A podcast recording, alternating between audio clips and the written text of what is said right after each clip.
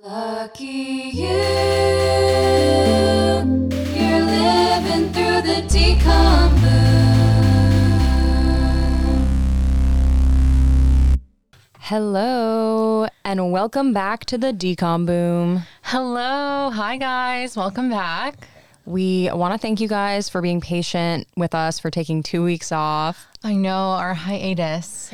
Yeah, we basically just went home for a weekend and we really wanted to make sure that we like A didn't have to record that weekend, but B didn't have to edit. So we ended up it turned into two weeks off. It was a much needed little uh, visit upstate to our hometown for us. So thank you guys for letting us take that little vacay. Yes, I know we missed you guys, and I missed uh, getting in the studio with you, Sarah. I know, absolutely. I've missed hearing your voice loud and clear through my headphones instead of just from next to me in physical space. Exactly. We did want to do a DCOM today that is kind of topical mm-hmm. because, yeah, as of this recording, two episodes of the new season of Succession, season four, have come out. So we were like, we have to do Nicholas Braun, aka Cousin Greg's other DCOM. when we started this podcast, we were like, okay, we're going to wait to do Minutemen until Succession is back on because me and Sarah are big Succession heads. Yeah. We love it. Well, yeah, Nora, did you like last night's episode? I actually did. Uh, We kind of had some, we both didn't love the season premiere of this season. Yeah. Um, but I liked last night. I thought I it did was too. good. I thought it was definitely better than Ep one, and like, Yeah. I felt back in the swing of it, and I was like laughing Same. a lot, and I was like, I'm in. I think episode one had a lot of exposition, and so it was like I had to get back into it, and now I'm back in, baby. Yeah, I agree. And also, just like the characters are so like, you know, they're over the top. So I think when you haven't watched Succession in a while, it's kind of like, whoa, Yes. this is this is a tone. And then like you get back into it, and you're like, okay, I'm in it. I'm here. I'm Yeah. laughing. Yeah, Yeah, you have to get used to the pacing. yeah. Um, but no, we're really excited to do this DCOM. Um, because before he was cousin Greg, he was in Minutemen, and he was also in Princess Protection Program, which I did not remember. No. when we watched that one, we were shook to see him. Totally. Um, but this yeah. movie comes before PPP because that was 2009. This movie, Minutemen, premiered on January 25th, 2008. So, like, I remember seeing the trailer for this in seventh grade Mm-hmm. and being like, oh, like that's the boy from Sky High. Yep. But now he's like brunette, and that was Nicholas Braun. Yep. And then also, this movie stars Jason Dolley, who we were introduced to in the DCOM Read It and Weep. So, little DCOM addict that I was in seventh grade, I was like, oh my God, the boy from Read It and Weep, Jason Dolley, like he's getting like another starring role. Like, I can't wait to see what he does with this. And what he did with this, I'm going out on a limb. Jason Dolley is one of the best comedic actors in the industry. Okay, wait. he's Oh, so he's good. good in this Yeah. movie. I can't wait to talk about it.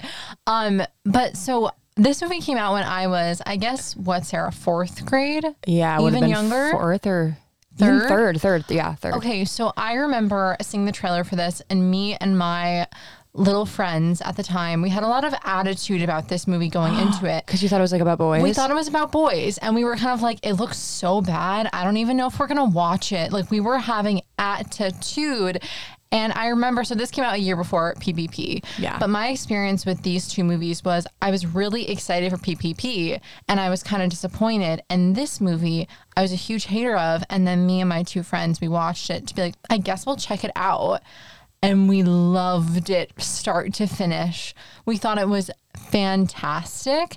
And so this movie had a very special place in my heart, but I was a little bit nervous to rewatch because I was like, oh, what if it was just good when I was a kid? Yeah. But I- There's I always it. that fear. I know it was way better than I thought it was going to be. Because yeah, agreed. I mean, I was you know a little older when this came out, but I definitely watched it. Mm-hmm. I definitely liked it, and it was actually kind of a good movie to like be a little older because like it, Yeah. it is about high school kids and it kind of like is somewhat realistic to what high school is like. It's still obviously appropriate, but like it doesn't feel like a radio rebel or something where it's like no. no high schoolers act like this. Like it's kind of real, and so it didn't feel like too little for me when I watched it in seventh grade. Hey girl, it wasn't too little for me. I Same. was fully crying at the end. Oh my god, it's so emotional. Like it packs such a like emotional punch. It's so good. I'm also going to go out on another limb and say I think it's the funniest DCOM Yeah. we've covered so far. yeah, I think that the script is just like legit good. Like Yeah. the tone and yeah, the jokes are actually funny. It feels like again, we've said this maybe somewhat about other movies, but like bordering on could have been in theaters with like some of the writing and the casting and, and stuff. not even just the script i think the direction is good i think the director like ha- was clearly a funny person like the timing is really good Yeah. and while that could be just funny actors Yeah. you get the sense that like the direction of how to say these lines was a big part of what made it so good Yeah. And I think just like it was really perfectly cast. Like, Yeah. Yeah. So, yeah, this is the other DCOM, the second DCOM that we've covered that's about time travel. i know So, this is the Disney Plus description of Minutemen. Three high school outcasts shake up their school's social structure when they invent a machine that can take them back in time, just far enough to alter conversations, events, and interactions that led to them being stigmatized as part of the out crowd. But when they accidentally open a black hole, they learn that turning back the clock can make a massive mess. oh god that needs cliff notes way too long um but yeah that's what it's about That's what it's about. And Nora, do you want to guess the Rotten Tomato score of Minutemen? Yeah, I feel like um, critics might not think this movie as is as genius as I do. Mm-hmm. Um, I'm gonna guess that it got like a 52 percent. It got a 68%. Good, Which isn't bad. No, it's not bad, and honestly, I think it should be even higher. I know. love it. I love it too. I really, I really like stand this movie. I, I like had so much fun watching it, like It's legitimately. so fun to watch. yeah. So, I mean, yeah, I mean, I'm kind of ready to kick off the recap if you are. yeah, me too. Okay, guys, strap in because this is Minutemen. It's so much fun. Here we go. Woo! So we begin outside Summerton High School, home of the Rams, Mm-hmm. and we see like a time elapse shot of like clouds passing by quickly, sort of right away setting it up like this is a movie about time. Yes, the, and the passage of it. Yes. Yeah. And I remember thinking this when I first watched this movie, and I thought it again now. This high school kind of looks like our high school from the outside. Like it has that same like brick, like rectangular thing with the kind of like blue windows. Like it doesn't, it's not like it looks exactly like it, but there are similarities. Do you, do you agree with me at all that it looks like our high school or no? Um, yeah, no, I do. I think it does. Okay, yeah, it's just it's something about it. I'm like that looks like ours. Um, and we do see a California state flag. So we're in California. There's like gorgeous mountains in the distance. Like their school's in like a very mm-hmm. picturesque, Yep, beautiful place. yep. So Jason Dolley gets off the bus. This is our protagonist, Virgil Fox. He's a star. I like definitely had a crush on Jason Dolley when I was in middle oh, school. Oh, for sure. Like Read It and Weep, I had a crush on him, and then definitely during this too. And it's funny because he's like so blonde, but like he's just so he's just so charming. He comes he- across so sweet. he has a Zac Efron effect if you just like believe, even though he's being so earnest, or like he's being real. he's very natural, and like Very every natural. line he delivers it so like organically. He's a great actor. Yeah. I'm a huge fan of him. Um, Me too. So yeah, he gets off the bus and he has braces, which is so, so cute. Um, so this is the first day of high school for our protagonist Virgil, and he's with his friend Derek, and they're like talking about now they're in high school, everything's gonna change. And Derek says, "Football games, free periods, chicks. That's what they have to look forward to." Right. That's really what Derek has his eye on. Yeah. That's what he's excited for with high school. And Derek is sort of checking out some of these said chicks. And Mm-hmm. then Virgil's like, oh my God, dude, like you have a booger. And Derek's like, what? No. And Virgil's like, I'm just kidding, bro. So we see that Virgil doesn't take stuff seriously. He's ha- trying to have more fun. He's more playful, whereas Derek is like very focused on being cool. Yes. I also kind of think that maybe Virgil Fox, like that last name, could be an allusion to Michael J. Fox, who's Marty McFly and Back to the Future, because Yeah. there are a lot of nods to Back to the Future in this movie. Totally. I think that's probably true. Yeah. Um, but yeah, so this is uh, Virgil and Derek's dynamic. And right when they're having this little, like, you know, moment over the booger, this blonde girl walks up and Yes. she has like aggressive pigtails on either side of her head. Yes. Who would wear pigtails like this to the first day of high school? I mean, what they're trying to show us, because later we skip ahead in time. So they're trying to show us that they're young. Yeah. And the only way they can do this, since it's the same actors, is to give her pigtails. Yeah. But it's not a great look. but their friend is Stephanie, who you guys might remember from the show Jonas. Yeah. She's Joe Jonas's love interest in that show. Stella. Um, Which to be like a teen on Disney and have your two love interests be Jason Dolley and Joe Jonas, like I'm finding her and I'm killing her. I'm so jealous. Yeah, she lives a good life. She does. She's super cute though. I was trying to figure out the whole time I was watching this who she reminded me of. And then Drummond walked in and was like, she kind of looks like my cousin. And I was like, she does look like your cousin. Oh. That's exactly who I was thinking of. I thought I was like an actress. I was like, oh my God, yeah, Lily. But yeah, she's super cute. But yeah, I am jealous of her love interest for sure. And this is like, we soon see that this trio, Virgil, Derek, and Stephanie, like they've been friends since they were like little kids. Yeah. Um, we keep seeing that Stephanie and Virgil are kind of like very focused on keeping this friend group together. They're like, I don't want things to change. And Derek says, Who cares about our past, guys? All I'm thinking about is my social future. Yeah. Which is like he's looking to move on up in the world. He's a social climber. But so we're seeing that this is a cute friendship dynamic. And Stephanie says to Derek, Oh, I can't believe you convinced me to try out for cheerleading. And he is meanwhile nervous because he's going to try out for football. And we see that Derek and Virgil have this little handshake that they do where they say, Scorch. Yep. and that'll come back. Yeah. Um, so then we go to football tryouts and we see Derek is really nervous about trying out. We see like a glimpse of Stephanie trying out for cheer.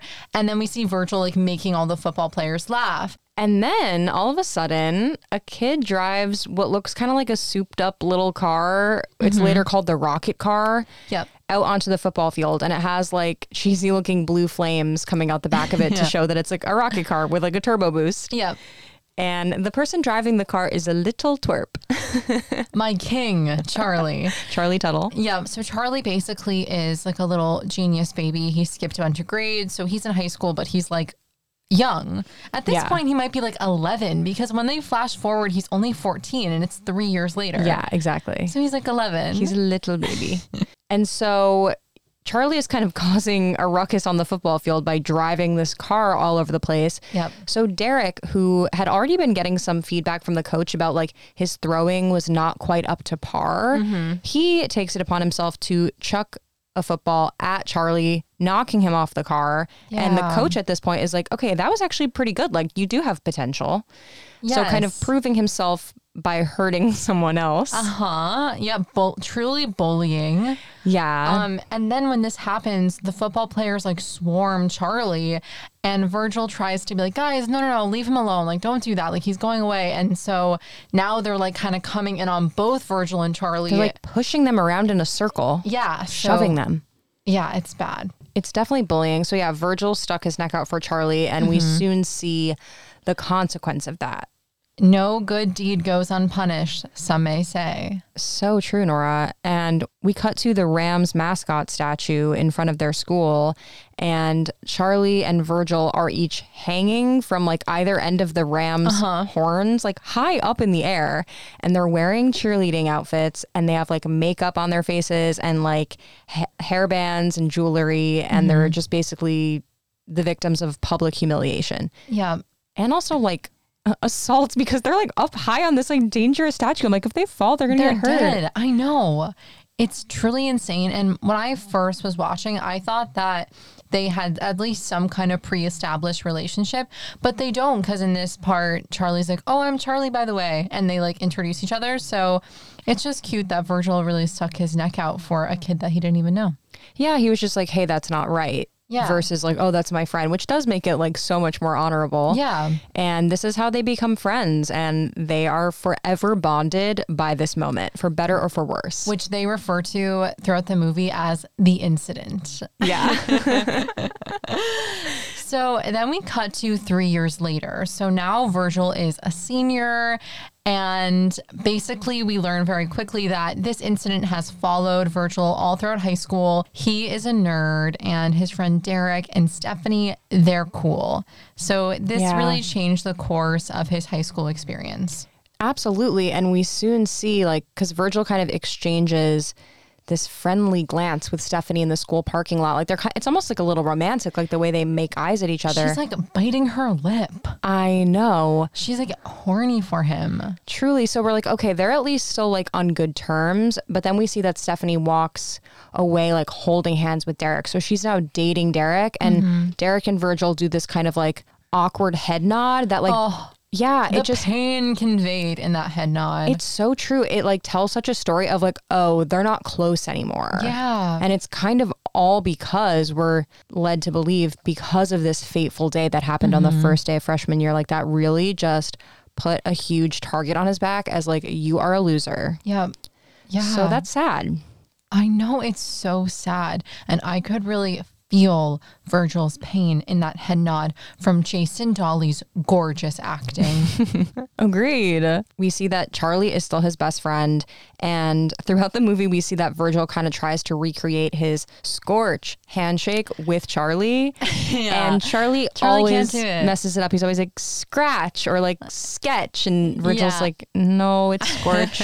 like a very simple concept that this genius can't get. yes. But it's really just more of a metaphor for like you can't hold on to this thing you need to or you used to have. Like this is a new friend, this is your new path, and like Virgil, it's a really big part of his identity that like he can't let go of like the life he thought he was going to have. Yeah, no, he really regrets sticking up for Charlie, Yeah. or at least he says he does. And he says this like in front of Charlie a lot. And Charlie's Yeah. Charlie's just kind of like, okay. Like Damn, that's really mean. it's like a super mean of him. And like Virgil almost doesn't even notice yeah, that it's mean. yeah. He doesn't even really think about how that comment like affects Charlie. Yeah. But Charlie's super cute and adorable. He I hasn't. love him. I know he's so cute. He's like he has like a little temper. Like he's so smart, but he gets really like anxious and angry very easily. Yeah. And he reminds me of like a kid that would be, you know, so smart and like getting a perfect ACT score, but then like not being like not being able to figure out laundry. yes. Oh, Like totally. that's totally his vibe. Well, it's also perfect. Like, it's he, again, I think he's really perfectly cast. Where it's like, it really makes sense to me that like he's truly just like three years younger than everyone else. Like mm-hmm. intellectually, he's way above everyone, but emotionally, he's three years behind. Yes, yes. And like that comes across very well. And something else I love about this movie is like. Jason Dolley like actually looks like a high school senior and like this boy actually looks like a high school freshman. yeah, Um, totally. they like look their age and it's cool. So yeah, yes, there's both just so funny. Like Charlie, I was lolling at him throughout the movie. I know he's so cute. So Virgil and Charlie walk into school, and Charlie's going on and on about like some new scientific experiment he's working on. It has something to do with like communicating with his cat. And Virgil says, "Why can't you ever just invent something that's useful, like something that would like make our lives better, like maybe make me popular, for instance?" Um, and so that's really on Virgil's mind. He's like, "I always have to hear about these things, but like it's not making my life any better. Like that'd be super cool if you could invent something that actually improved our lives." Yep. So now we do meet Nicholas Braun. It's absolutely insane. yeah, cue the bad boy music. Yes, and here comes up Nicholas Braun, teen Nicholas Braun, with a leather jacket on a motorcycle. Imagine if a teen rode a motorcycle to your high school. I know. I don't know about you, Nora, but I was like, when this moment came on, I was like truly laughing so hard because LOLing. I just like I remembered that he played a bad boy in this movie, but I still wasn't prepared to like see Yeah, no. Nicholas in this light. Um, Full leather. yeah, and he's just like, it's just so funny. It's so funny. And he can't fully do it. Like, he's No. a great actor, but it's just like he has a goofiness about him that just isn't. I don't buy it. Yeah. I almost got the sense that he probably auditioned for Jason Dolley's character. Yeah. And they were like, well, you're six five. Jason's a little bit better for the part, but we love you. We want you in the Yeah. movie. Would you play this character? Because he's just not like a natural fit for the bad boy. I know, I do agree. However, I think there's something so endearing because it is true that like when you look back at like a photo of like someone from your high school that was like quote unquote like the edgy boy, you're like, look at that little kid. And I know it's true. so it is kind of real in that way where it's like And it's also yeah. true that a lot of times those kids were nicer than like the jocks. Yeah. Like there's just a deep evilness to like um, a pretty boy jock in high school Yeah. that like Derek has in this movie. he movie. really does have that like sinister energy. Sinister. It's like Everyone is so good at their part. about yourself. Yeah. Yeah. No, this is really well cast and the actors are great. Yeah. So Nicholas Braun's uh, character is Zeke, but so far we don't know that much about him. Just that he's like new and he's mysterious and he's edgy. He seems very based on like um, Warren Peace from Sky High. No. No, I was thinking from Ten Things I Hate About You, Heath Ledger's character. Oh, yes, yes, yes. Just because he's like a shop kid on like edgy yeah. I felt like he was kind of maybe loosely based on that. No, I think that's that's a good that's a good point. So now we're in the lunchroom and Stephanie and Derek are sitting at the cool kid table and Virgil is watching them mm-hmm. with jealousy. And he's sitting with Charlie but also a bunch of other like super crusty nerds. Yes, like crusty.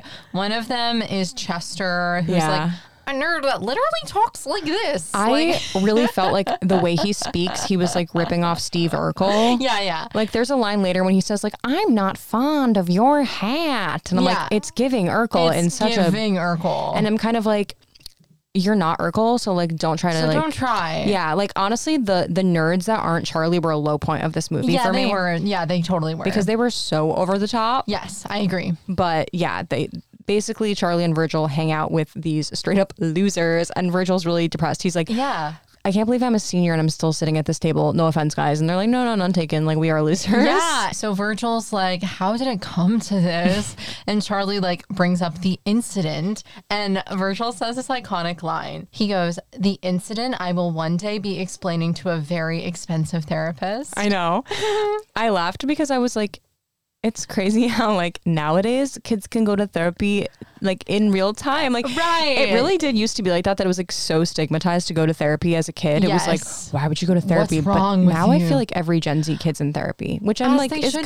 be. Yeah, go He's to like, therapy. I'll kids. deal with this really traumatizing incident 10 years later when it's manifested and been All my creeping up my soul for 10 years. Yeah. Yeah, no, totally.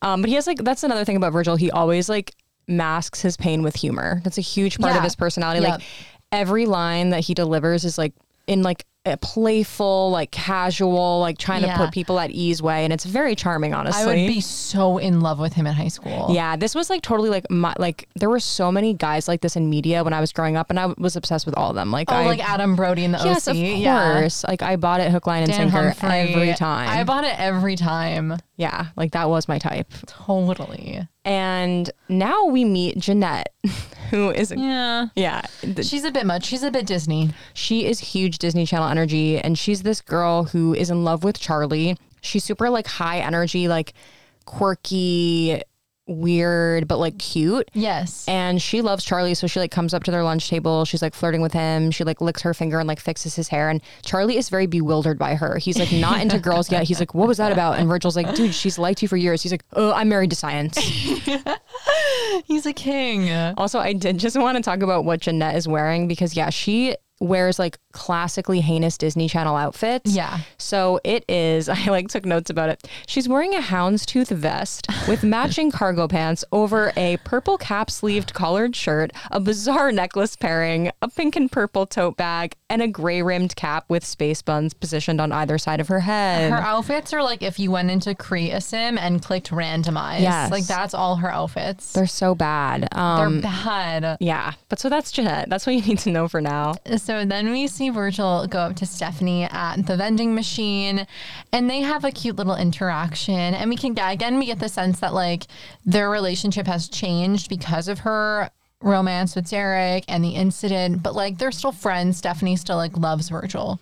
Yeah, they do a really good job at conveying subtly that like you get the sense that these two don't hang out outside of school anymore, but they still have like a lot of love and respect for each other. They're still like very at ease with each other. Right. Which to me is very real because Yeah. I mean, there's this other character that's like a girl that's so mean, but how I felt in high school was the popular girls like they were never really like mean. They just were like, this is my place and I'm not gonna like do too much to shake it up. Yeah. But it was really like the boys that were like outwardly being mean. Yeah. I agree. And like, no, Stephanie did actually feel like a pretty realistic, cool girl because it's like she's super cute, but she's smart. She like is involved in school activities, but she's like a normal, nice person. Like, I actually did feel like she was like a pretty decently fleshed out character. I like, did too. She's very perfect, but like, you do feel like, oh, I knew girls like this. Yeah. And you really like her. Totally, totally. I agree. Um, so yeah, they have a cute dynamic and Oh, we uh, also find out that she wants to be an architect in this scene. yeah, and it's so cute because Virgil's like, "Oh my god, like I remember you building like a gingerbread house with 10 rooms when we were kids." So he just clearly like knows her on a deep level and like cares about her. He's so nice. I know. I love him so much. I love him too. He really is like Zac Efron coded. no, he's so likable. He really is. And And then like the bell rings and she's like, "Oh, I got to get to calculus. Like I hate it, but I can't be an architect without it." And then Stephanie walks away holding hands with Derek and Virgil sighs emotionally seeing this. So now we see Virgil in class and he's sitting next to Zeke, aka Nicholas Braun, and Zeke is carving his name into his folder with like a pencil or like a knife, I don't know. And the teacher is talking about Tesla. I know. Yeah, doing a little bit again of just like painting the scene that this is a movie about like Tech. yeah, and also about like Science. time because he's like saying that like Tesla's biographer called him a man out of time for a reason. Like he was so ahead of his mm-hmm. contemporaries.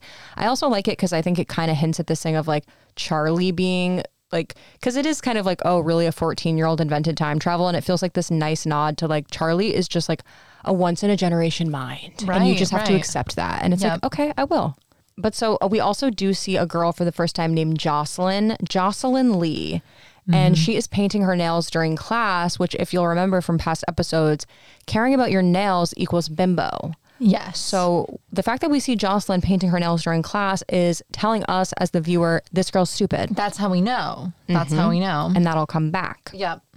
Um, but so this class is going on, and Charlie runs into the room, and he says there's an AV club emergency, and he needs Virgil Fox right away. Mm-hmm. And Virgil's like a little embarrassed by this disruption, but he goes with Charlie. His teacher's like, "Go ahead, go ahead," and he leaves class. Charlie.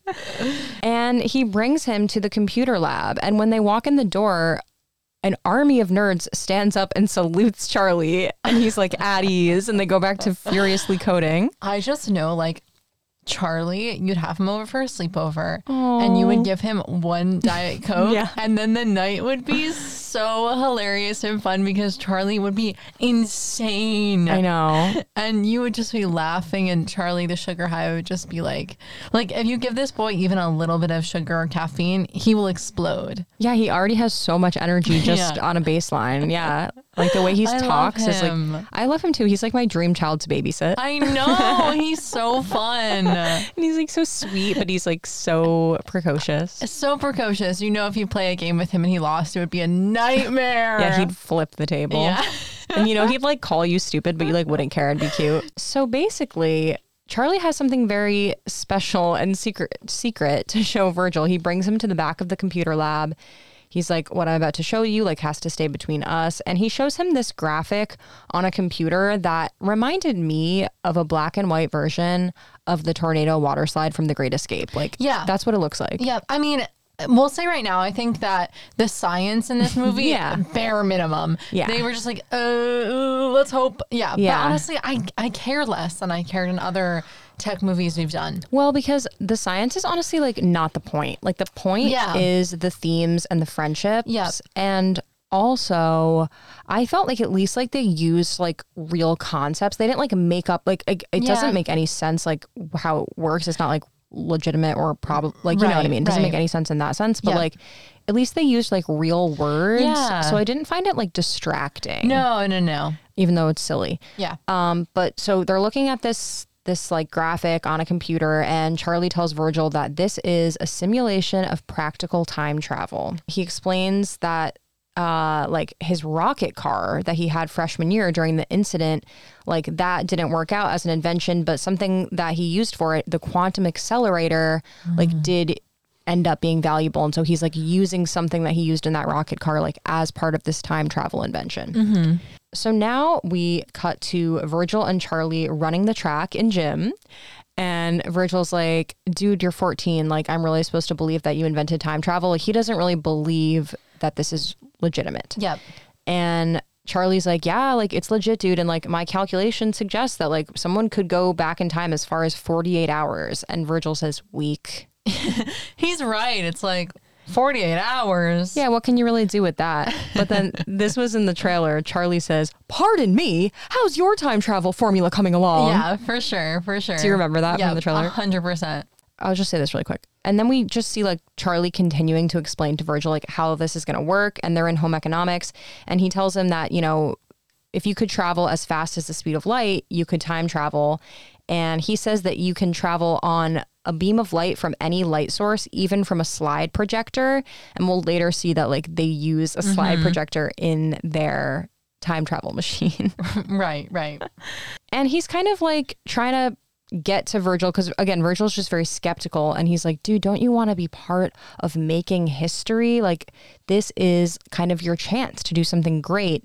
And Virgil's like, okay, fine, but like, if we get this time machine up and running, like, we have to have the maiden voyage be for something I want to do. Mm-hmm. And Charlie agrees. He's like, sure, sure, we'll do whatever you want. Mm-hmm. They realize that they need what they call a hardware guy because even though Charlie's a genius, like, he doesn't actually know how to like build this thing he's uh-huh. come up with. So they're like, we're gonna need someone who's like good at like mechanics. the way that like they definitely could find like someone amazing because they're like teens with this amazing technology like they could seek out like a real like science person that is good at building but instead they're like who's in our high school that could do it I know because they want all the control. they want all the control so virgil's like maybe zeke could do it and like as they're like kind of debating this, Zeke just walks up to them and then like all six foot seven inches of Nicholas Braun is just like looming over them and they're like, they're like ah!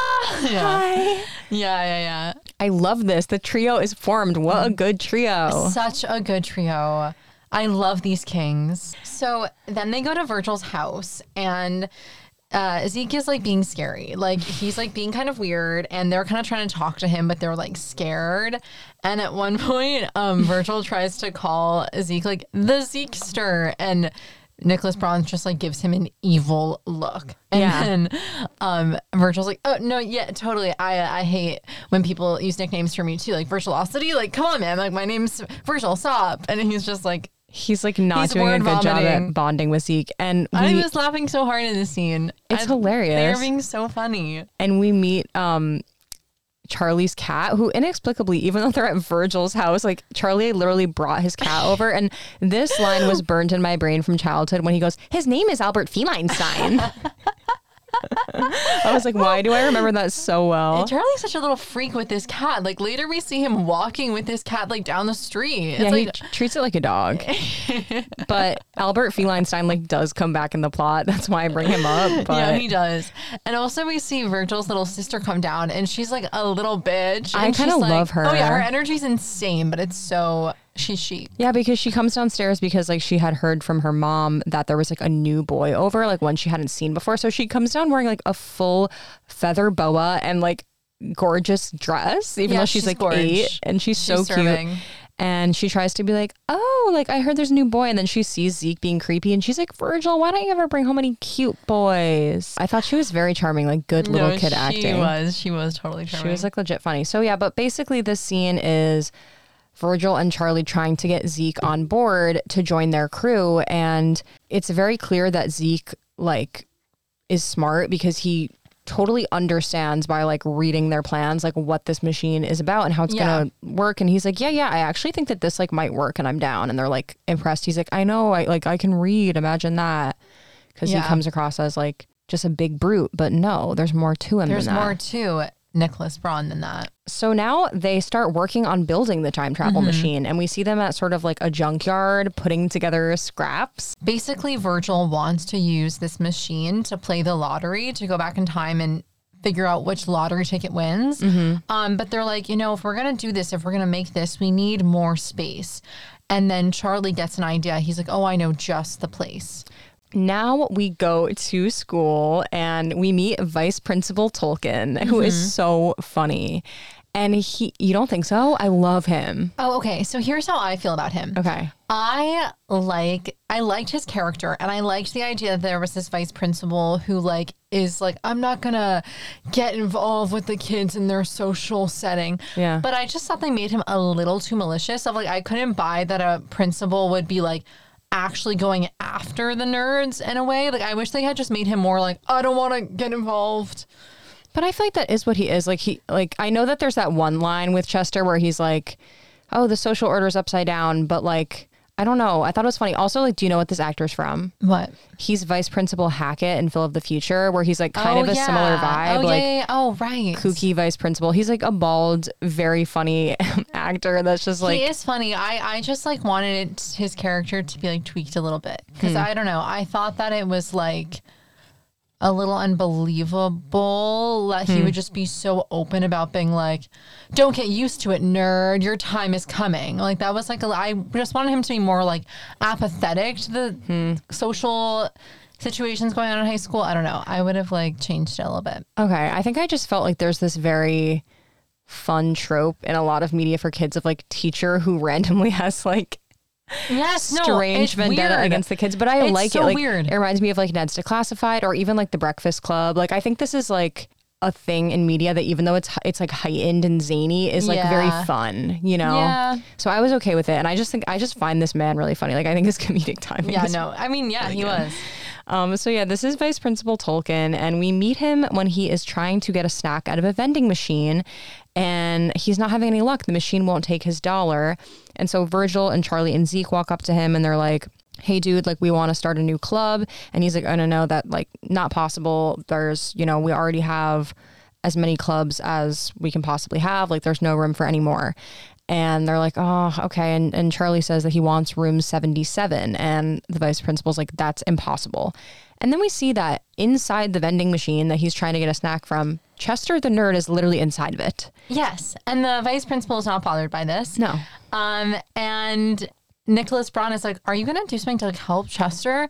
And the vice principal's like, "This is just the way things are." And No. it's like, okay, But it really made me laugh so much when he first asked him, like, are you going to do anything? He goes, like, what? Change the way high school works? I was like, oh my God. It would, have been, it would have been so shocking if I was finding out in high school that someone was put in the vending machine. I would have been like, what fresh hell is this? What's wrong with these people? I know it's so kooky. And what ends up happening here is that Virgil bribes VP Tolkien to give them room 77 by simply presenting him with four quarters because the machine won't take his dollar. Right. And he takes the bribe and he puts the quarters in and he just says to Chester, like, scooch over because I'm going for that snack or like your Chester head. does. so sad. Chester is wild. So they got the room they want, and now we see Charlie leading them to it. So he explains as they're walking through this like dark, dingy hallway, he's like, the north wing of the old building was knocked down to make room for the football field, which we're underneath right now. Um, and room 77 was actually built to be the school's fallout shelter during the 1950s. And then he leads them into this huge, like, storage space that's completely filled with junk. Um, and he's like, oh, this is a disaster. Like, he thought this was going to be empty. And Zeke's like, it's got great bones though. Mm-hmm. And then we cue a cleaning slash like prep montage. Yes. And like Whoa is playing by Aly and AJ.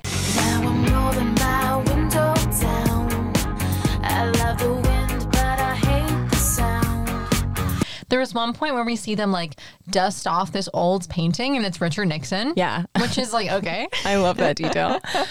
also, this is our second movie we've covered that Like Whoa Like plays Whoa. in. I remember that like Whoa was in this. Yeah. I remember that. Um yeah, so we see yeah, this montage of them working on the machine. They're like stealing stuff. They steal. Yeah, they're stealing stuff. they steal a microwave out of the teacher's lounge, like while uh, Vice Principal Tolkien is using it. Like he like goes Yeah. to like get his coffee and he turns around. He's like, "What? Where's the microwave? I was just microwaving something." Yeah, they're being wild. They're being so reckless. Um, but they're basically trying to get like I guess as much like gear and like energy producing stuff what I as would possible. Yeah, but they're also getting like computers from the computer lab. Yeah. By the time the montage ends, the machine's ready. Yep. Yep, didn't take that long. And they're getting ready to queue it up. And they're kind of like, okay, who's gonna like go into the machine? And no one really wants to. Even Charlie, who, you know, created it, is like kind of scared to go in. And then Virgil notices Charlie's cat and he gives Zeke a look like, let's throw the cat in. Mm-hmm. And they do it. Yeah. And Charlie freaks out. I know, and it's awesome because Virgil's like, "Okay, like you wanted me to go I know. in." And he's like, like, how would you do that? And then Virgil's like, you literally were okay with us going in. Charlie's like freaking out about his cat. I um, know. which honestly is real. People are freaks about their animal. They swear they care about them more than their friends. They do. But like Zeke is holding on to a rope that he had tied around Albert Yeah. So like he's able to like still have control of him and they pull him out after really only like a minute. Yep. And this part makes absolutely no sense from a scientific standpoint, but like they had put a watch on Albert and like they see that the watch is like a minute Yeah. back in time from their present time. So Yeah. they're like, it worked. He went back. It's like the It watch automatically changed. It's like, No. it doesn't make makes no sense. sense. But it's okay. It's hel- okay. it's a plot device. It's we okay. yeah, we now understand that the machine works. And basically, like they had mentioned, you know, traveling on any particle of light, even from a slide projector. And like a slide projector is like the epicenter of this machine. That's like what the light emits from. And mm-hmm. it's kind of like this like purple vortex of light that just like shoots out out of it. And that is the time machine portal or whatever, whatever. So they're they're celebrating the fact that they just had successful time travel. And now we cut to an adult man in a lab coat playing solitaire on a computer and another man that's in the room with him hears an alert on his computer and he's like, "Huh, that's weird. I've got an alert from the Somerton sensor that's pretty much off the charts, but there's nothing else around it." And his colleague is like, oh, it's probably just a computer glitch. Like us basement dwellers, we get the worst gear. Mm-hmm. So we see that, like, at least someone is picking up on what they're doing. And they don't know what's going on yet, but like they're on someone's radar. Now we cut to Stephanie talking to Derek in the school library, and he's trying to reassure her that Jocelyn is just teaching him French. There's nothing going on. And Stephanie's like, Jocelyn Lee is tutoring you in French. And if you'll remember, we've met Jocelyn before. She was the girl painting her nails in class, which, as we've stated, caring about your nails equals bimbo. So there's something sus going on here because why would a bimbo be tutoring him in French? Yeah, it's very sus. And Derek has such like a little disgusting little fucking smirk that just makes him I instantly untrustworthy. And He's a gaslighter. so basically, Stephanie says something back to Derek in French, and he's like, See, this is why I need Jocelyn's help. Like, I have no idea what you said. And she's like, I said that my boyfriend is a lying cheese brain. Mm. But then Derek says, like, Oh, yeah, I hate this part. I know. He's like, listen, Jocelyn's hot, but she's a total bottom feeder. I would never go for her. Who calls a woman a bottom feeder? First of all, that's gross. But then Stephanie, who we love, she's kind of just like, I know, you're right. But I would be like, don't call a woman a bottom feeder, you fucked up piece of little shit. I know, don't call them hot but a bottom feeder. I know I, mean, was disgusted don't call by them either. Yeah. And I was disgusted by her because you have to say, hey, don't say that about a woman, even if I don't like her. Yeah, I'd be like, don't reassure me by shitting on a woman. And just tell me that you're interested in me bottom only. feeder. Yeah, it's like, ugh. Yeah, that was like very jarring to me. I was like, oh my God, what? Like, geez. So Derek walks away, and then Virgil walks up to Stephanie, and they start reminiscing about the good old days. And it's I know. really cute. It's super like believable and sweet, and like I love it so much. I know, and like they start laughing to the point where another library goer has to shush them because they're getting so carried away by their happy memories. Stephanie basically like says that she misses the good old days of like the Tres Amigos when like they mm-hmm. were all close, including Derek. And she she tells him she's like, you know, Virgil, like that day, meaning the incident. She's like, mm-hmm. Derek really like did try to like stop those football players, and like I know he mm-hmm. feels really bad about the way things went down, and like I really just wish we could all be friends again. And it's it's sad and you're like oh i wonder if that's true now it's time for some more time travel Yeah, so they keep on saying that they have to dress really warmly. yeah they because they say it's temperatures may vary when traveling through time sort of like when you get on a plane and it's like it might Yeah. be cold bring a sweater yeah, I guess. All right, so they're all bundled up. yeah they're wearing like you know um, scarves But and then I'm like, is the temperature variant like 20 degrees lower, or is it like gonna be like negative? Like, I feel like I don't understand. But yeah they don't okay. they don't harp on it they just throw it out there yeah, yeah, yeah. Also, Zeke has an accessory that he wants to use for time travel, which is a grappling hook. Mm-hmm. And they're like, What's with the hook? And he's just like, You making fun of the hook? And they're scared of him. So they're like, No, no, no, we, we love the hook. But they're clearly like, Why are you bringing a hook? Because it is kind of like scary. if Zeke was an American Girl doll, he would just have a hook. You know how they'll have like a scooter, Yeah, and that would be his accessory and a motorcycle. But yes, they are ready for their first time time traveling. They're no longer just going to throw Albert Feinstein in there. This is their time to shine. Yeah. And they have like a cool diving board, like from a pool, and that's how they launch themselves into Yeah. the vortex. Uh huh. Um, and you know, obviously the special effects are corny when they jump in. It's like they they swirl all around and like get tiny, and they make a sound like. Yeah. Um, but they are going back in time to try to get this winning lottery ticket. when they go back in time, they go up to get a lottery ticket. And outside, there is this man named Robot Man. And this is the part of the movie that I remember the best from childhood. Oh, really? Yeah, yeah. So there's this little robot man, and it's kind of like, okay, noted. And then they go in to get the lottery ticket, and they're too young. The woman is like, Can I see some ID? And they're like, Oh shit, we forgot about that. We're not 18.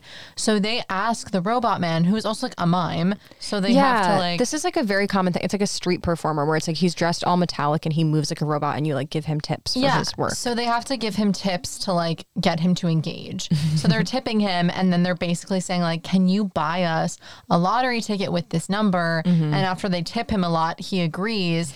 But then they have to go back to the school to get back to the time machine. So they're like, well, "Okay, we'll come back tomorrow. Like, hold on to the ticket. We'll come back tomorrow to see if it wins." Yes, Um, yeah. Because Charlie has said casually that they only have ten minutes or they can explode. Doesn't explain why. Casually, yeah. I don't really understand. But yeah, so they they're on a time crunch, so they're like, "Robot Man, you do this for us." But then, of course, unsurprisingly, when they come back in the present tense to the convenience store the next day, there's a news crew, and the Robot Man is celebrating his lotto win. win. He's not going to give it back They, to them. yeah, they deserve that. That was insane to trust a stranger with a ticket that you know is going to win. Yeah. That was so silly of them. That was that was very little kid trusting vibes. Yeah. And so then they go back to school and Virgil wants to do that again. And Charlie's like, no, Virgil, like it's wrong. Like we're using using this for selfish reasons. Like it should be used to help someone. Um, and Virgil's just kind of like, I want to use it to be popular and rich. Like Yeah. he's not really getting it. No. And Charlie's just like, no, no, no. Like, I know there's like a good use for this. We just have to like think outside the box. And as they're having this conversation, they're in the locker room at school. Mm-hmm. And Chester, the nerd, comes in in his towel. He was just hitting the showers. And some mean bullies have taken his clothes to humiliate him. So he has to like run out in the hallway to try to find them. And, you know, there's like girls and teachers and everyone seeing him in his towel and they're just laughing at him and humiliating him. And it really inspires Charlie. He's like, oh, now I know what we should do with this machine. And now we cut to Charlie and Virgil pitching an idea to Zeke. And and Virgil, like this is very close to his heart because he gives this this pitch where he's like, one moment in time can ruin your life. Like it can make everyone think you're a loser forever and you like can't get that reputation off of you. Well, he basically says like if I had known that sticking up for Charlie would ruin my whole life, I never would have done it. Yeah. And Charlie is there and he's just kind of like okay, like I know it's like so mean, it's Virgil. like their 3-year friendship. He's like if I knew that I could avoid that, I totally would have. I know it's so sad. it's so sad. And Virgil also says he's like, well, he comes up with the name Minutemen, which he's we're gonna see he tries to get to catch on for a while. And he's like, the Minutemen, like we have to be all about like truth and justice. And he's really getting fired up about like, ooh, we can really change people's lives for the better. Right. So they do ultimately agree that this is gonna be their mission statement. And this is gonna be their focus. They're ready to time travel again, and they decide that the first thing they're going to do is go back in time and help Chester with this humiliating moment. Um, so they're getting ready to go, um, but just then Jeanette walks in. They're like, fuck.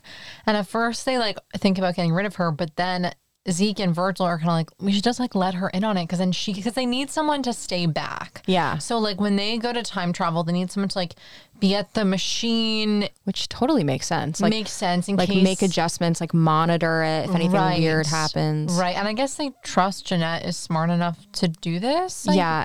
It's um, pretty crazy how quickly they trust Jeanette. Like there's this moment where like, you know, Virgil and Zeke are kind of trying to convince Charlie that they should. And Charlie's just like, no, no, no, no, no. And then he's like, fine. Yeah. um, yeah. So they like let Jeanette in on the time travel. Um, Yeah. and she agrees to stay back, but she's like, but first we have to do something about those outfits. Yeah, she's more worried about how they look than the fact that time travel has been invented. I know. She's like, you guys don't really look like time travelers. And so she gets them kind of, if you've seen the movie, you know, the iconic white suits that they wear with the goggles. And, the like fur them- lined hoods. Yeah, they're very chic, very Eskimo fashion. And she says that she was able to get them because her dad just bought Ski World. Right. So she's pretty rich. I guess so. And so, yeah, now they do look pretty fly. I can't lie to you guys. So they go back in time to Chester's humiliation. And I thought they were going to like be slick and like put new clothes in Chester's locker, but they fully like show up in their snowsuits and they're, they're like, not hey, slick." Chester, here's some clothes. They're not slick at all. They're like not worried at all about like the consequences, like the ripple effects. Right. Also, like Virgil totally wants the fame. Like Yeah. he wants people to know it's him. Oh, totally. Oh, yes, he does. Yeah. He's trying to start like a like a brand awareness campaign of like the Minutemen. Like that's very much his goal. Totally. So we see that instead of walking out into the hallway naked, Chester walks out in these like clothes that are I think supposed to make him look cool, but he kind of looks like a grandpa. Yeah, he's like, I got some new threads. You guys can keep those. um, and we see that the person that took um Chester's clothes is not really like a jock, more like of a punk kid. He kind of reminds me of like again in Ned's Declassified, like Boomer. I love Boomer. I love Boomer. he's such a good character. I know. So as they're like running to get back to the time machine, um, in time, they crash into Vice Principal Tolkien's like model replica he has of the school, destroying it. So Tolkien has like a vendetta against the snowsuit guys after this. And then we go to a scene at what like is probably a diner, I guess, in the town. Oh yeah, it's called Burger Hour.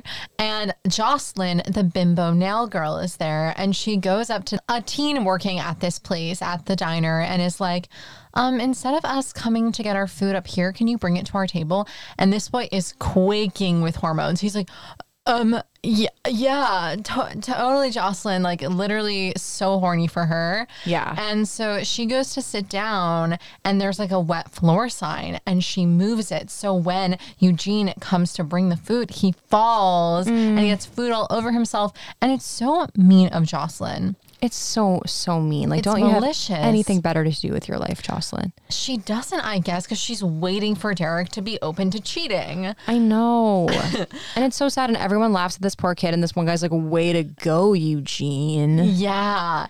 And um, Zeke is there and he sees this and he's like, okay, this looks like a case for the freaking Minutemen. Yes. So the Minutemen decide to go back in time and change this scene. So it starts the same way. Jocelyn goes up, but then the Minutemen intervene when Eugene is walking. So basically, Eugene doesn't spill it all over himself. Basically, like They catch him. Yeah, they catch him and like water splashes on the No, girls like, instead, right? the mop from like the Oh, wet yeah. floor, like from like the bucket that was causing the wet floor. Oh, like, yeah, yeah. Fl- like flies and like hits the table of Mean Girls and like sprays them with dirty mop water, and they're like ah, and then Ow! And then this um the guy that said "Way to go, Eugene" is like "Way, to, go, Eugene," and then he goes "Deja vu." Whoa. I love that part. It's so funny. Deja vu. People are really starting to take notice of the snowsuit guys, and they're like, these dudes keep showing up and like being really cool and saving the day, and then running away. It's like so mysterious. And now we get a montage and run it back again by Corbin Bleu plays. Mix it up, get it right. Go for another try. Do run it back again. Mm-hmm. And yeah, we just see the Minutemen like, you know, rescuing a nerd from a vending machine, like saving a girl who was drooling on her desk, and making it so she's not doing that anymore. And we see that Tolkien is like trying to catch them and figure out who they are. And the boys are also being followed by a guy in a suit and sunglasses. They look like the Men in Black. Yes, they definitely look like men in black. And it's like, oof, someone is on their trail. Yep. So that's kind of scary. And now in the next scene, we unfortunately see that Chester, now that he's been saved from humiliation, he's turning into a jerk because he's kind of cool now. The nerds are rebelling. Yeah. And there's this sad moment where um, Virgil hears Eugene like bragging about, like, yeah, like I party with the snowsuit guys all the time. And Virgil's like, wait, who? And he's like, no one you'd know, Virgil. And it's like, it's literally him. And Virgil just haunts him because he wants to be like, no, it's freaking me. It's like, he wants the attention. Yeah. And he's like, and it's the Minutemen, not the snowsuit guys. Yeah, yeah, yeah. he wants his name to catch on. Yeah, so this is this is tough for Virgil, and yeah, we are unfortunately seeing that like by trying to correct the social order, they're sort of just creating new villains. Yeah, Chester's being a dick. He's like being so rude. He's bullying people. Yeah, it sucks to see. And now Stephanie runs up to Virgil, and she's literally wearing a snowsuit guy's shirt, and Oh my god. they have merch that they didn't even make. loving that. He's obsessed. See his crush wearing his merch? kind of crazy though that there's unauthorized merch like that they didn't create. Like who's know, profiting off he's this? He's pissed. He should be pissed. Yeah. But he's not pissed because Stephanie gives him some good news. She got into like her dream school, UC Beaumont, and she tells him that she applied for a cheerleading scholarship, which she's like waiting to see if she gets. Um, but she's like really hoping to get that, and she's just super excited, and he's really happy for He her. He is so sweet and genuinely happy for her, and I love to see it. now so Charlie and Virgil and Zeke are eating lunch together in the lunchroom and Charlie's like, "Okay, I kind of have something I didn't tell you guys about the time travel formula." And he reveals that he casually stole part of the formula from NASA. Yes, yes, like so bad. Charlie, you're unhinged. And they're like, what? And everyone in the lunchroom stares at them because they just like screamed this. Yeah. Um, it's bad.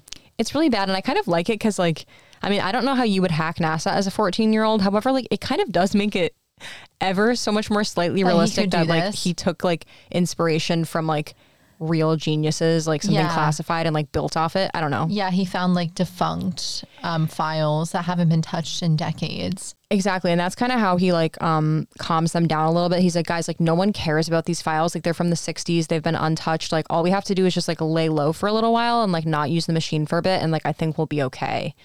And They agree to this, but then Stephanie, Virgil's crush, his obsession, breaks her leg. She falls off the top of the pyramid squad. And so now it's like, is she going to be able to get this scholarship? And so now Virgil's like, I, I want to go back in time and stop that. Yeah. And Charlie's like, dude, no. he's like, dude, we're being followed by men in black guys as it is.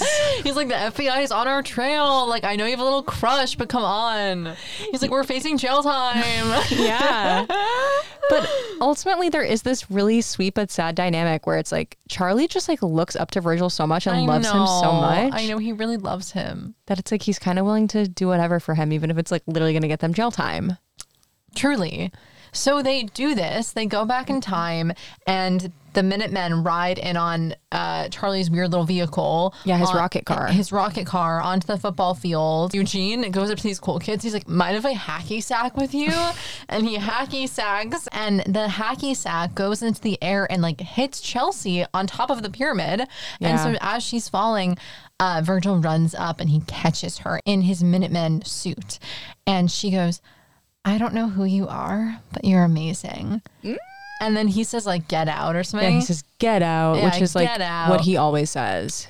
he always says. And so she is like, I think I know who this is. Yeah, this look on her face of like, oh my God. He can't help himself. He had to know. He I knew know. he knew that he was telling her it's me. He knew. He knew. He Come couldn't on. let her think it was some other guy. Come on. This is the woman of his dreams. Yes. Also, there is a cool element to the fact that Eugene's the one that knocked her off because Eugene wouldn't have gone up to those cool kids Mm-hmm. if they didn't, you know, save him. So they really do introduce this thing of like everything they're doing is causing unintended the consequences. Like, butterfly effect. yeah, like Stephanie probably wouldn't have gotten hurt in the first place if they never did any of this. Yes. So it's like chaotic. If Um, they didn't make Eugene think he could even go up to a popular kid to begin with. Exactly. And during this scene too, Tolkien is um, driving to school and he sees this going on. And yeah, Tolkien like tries to catch them because he's really mad at the Minutemen for destroying his model of the school. So He hates them. he's like, "Oh, I need to get you kids." And when he sees them, he like stops his car short, which causes a car accident with the robot man and this Yeah. old lady. So He's kind of giving now. This is not what I want. Sharpay. This is not what I planned. He's giving that. Yeah, he's like, "This is not the social order of my school." Yeah, he's like, stick to the status quo, you little freaks.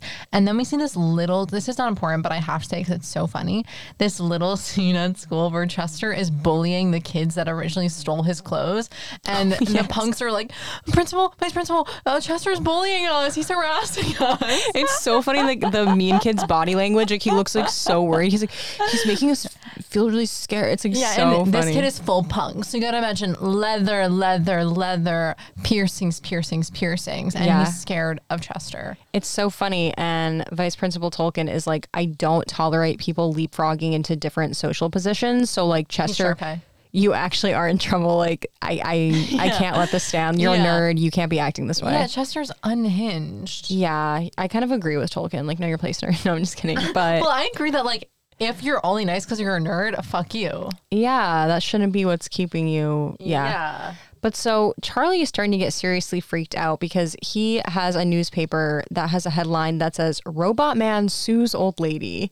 And he's like, Chester getting in trouble, Robot Man suing old lady. Like, this is not normal. Like, our actions are having unintended consequences. And like, I'm actually getting really nervous about the implications of what we're doing. And he's freaked out and he's like, this world has gone mad. Mad, I tell you. And then it's like you've made the world gone mad, babe. I know it's all it's all your fault, It's all boys. your fault, Charlie. And now we go to Virgil raking in his backyard, and Stephanie comes to pay him a visit. And no surprise, she figured out who Yeah. the Minutemen are because of him saying "Get out." Yeah, she's like, I know it's you. And then she's like, I know how you're doing this, like how you're helping people before bad things happen. She thinks they're psychic. But as she says that, Virgil's like, We're time travelers. And she's like, Wait, what?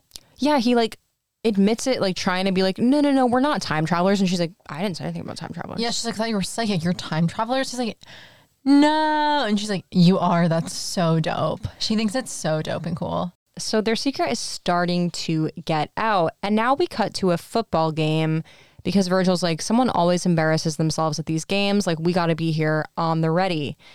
Um, and the coach is laying the pressure on Derek thick. He's like, just forget about the fact that there's only six seconds left and everyone's counting on you and like you, you know, have the power to make or break everything for the school. Like, don't think about any of that. So it's like, oh no. Yeah.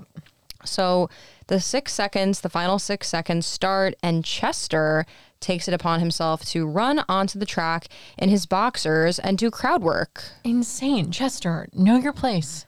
Yeah, and it's kind of interesting because it's like the thing that used to be humiliating for him, he's like reclaiming. I know. He's like women with the word slut. Yeah. yeah. He's like, my body, my choice. I'll run onto the field naked. No one can embarrass me with my own nudity.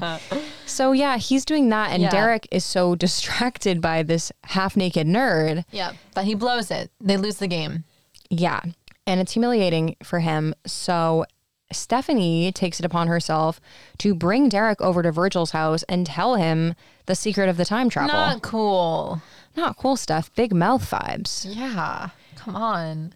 And Derek totally blames Chester. He literally says, I don't know what's gotten into these dorks lately. They don't know their place anymore. You see Stephanie go like, oh my God. Like you see her face go like, don't say that. Yeah, she's like, that's so embarrassing. Like, don't say that in front of Virgil. Like, he's a He's good a person nerd. and a nerd. yeah.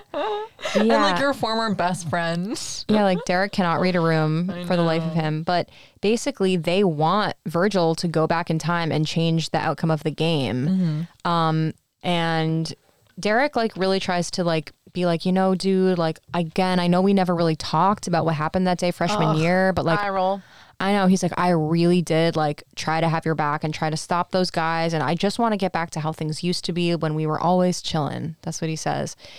And they actually do their scorch handshake for the first time in probably three years. Yeah. And the issue, honestly, like, I mean, we see something that he does more malicious later, but like, if I was uh, Virgil, I would not even expect a freshman to like stick up for me. I would just expect him to be there for me after this had happened, which seems like he wasn't. Like, Totally, I Nora. wouldn't expect a freshman to like try and stop a ton of seniors from like physically doing something because like, what could he do? Yeah. But it's just like you need to be there for him after, which you weren't. Yeah. And especially now, it's like Derek has so much power in the school. The fact that you don't ever Yeah. use that to like invite Virgil along or like Yeah, those tell people that, that, Virgil's that to cool. him graduated. Seriously, he has no excuse for the fact that he's like never once tried to like bring No. Virgil into the fold. No, it's so gross. It's really gross, and I think there's a deep psychological thing going on, which happens where I think Derek, I think Virgil reminds Derek of the loser he used to be. yeah, for sure. So he can't bear to be around him, and it's like right. that is so fucked.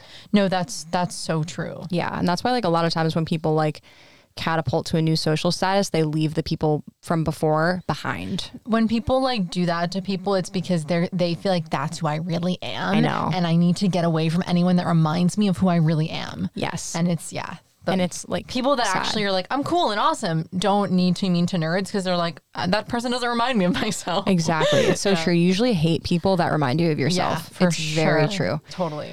Um so yeah, but you know, Virgil is like this is this is um this is tempting to him. Like he does want the life that he thought he deserved, and he does like miss Derek on some Mm-hmm. Yeah, level. his best friend for years. Yeah, and so he's like, okay, like I got you. We can do this. And Stephanie smiles because she's clearly just like so happy to have her two boys back together.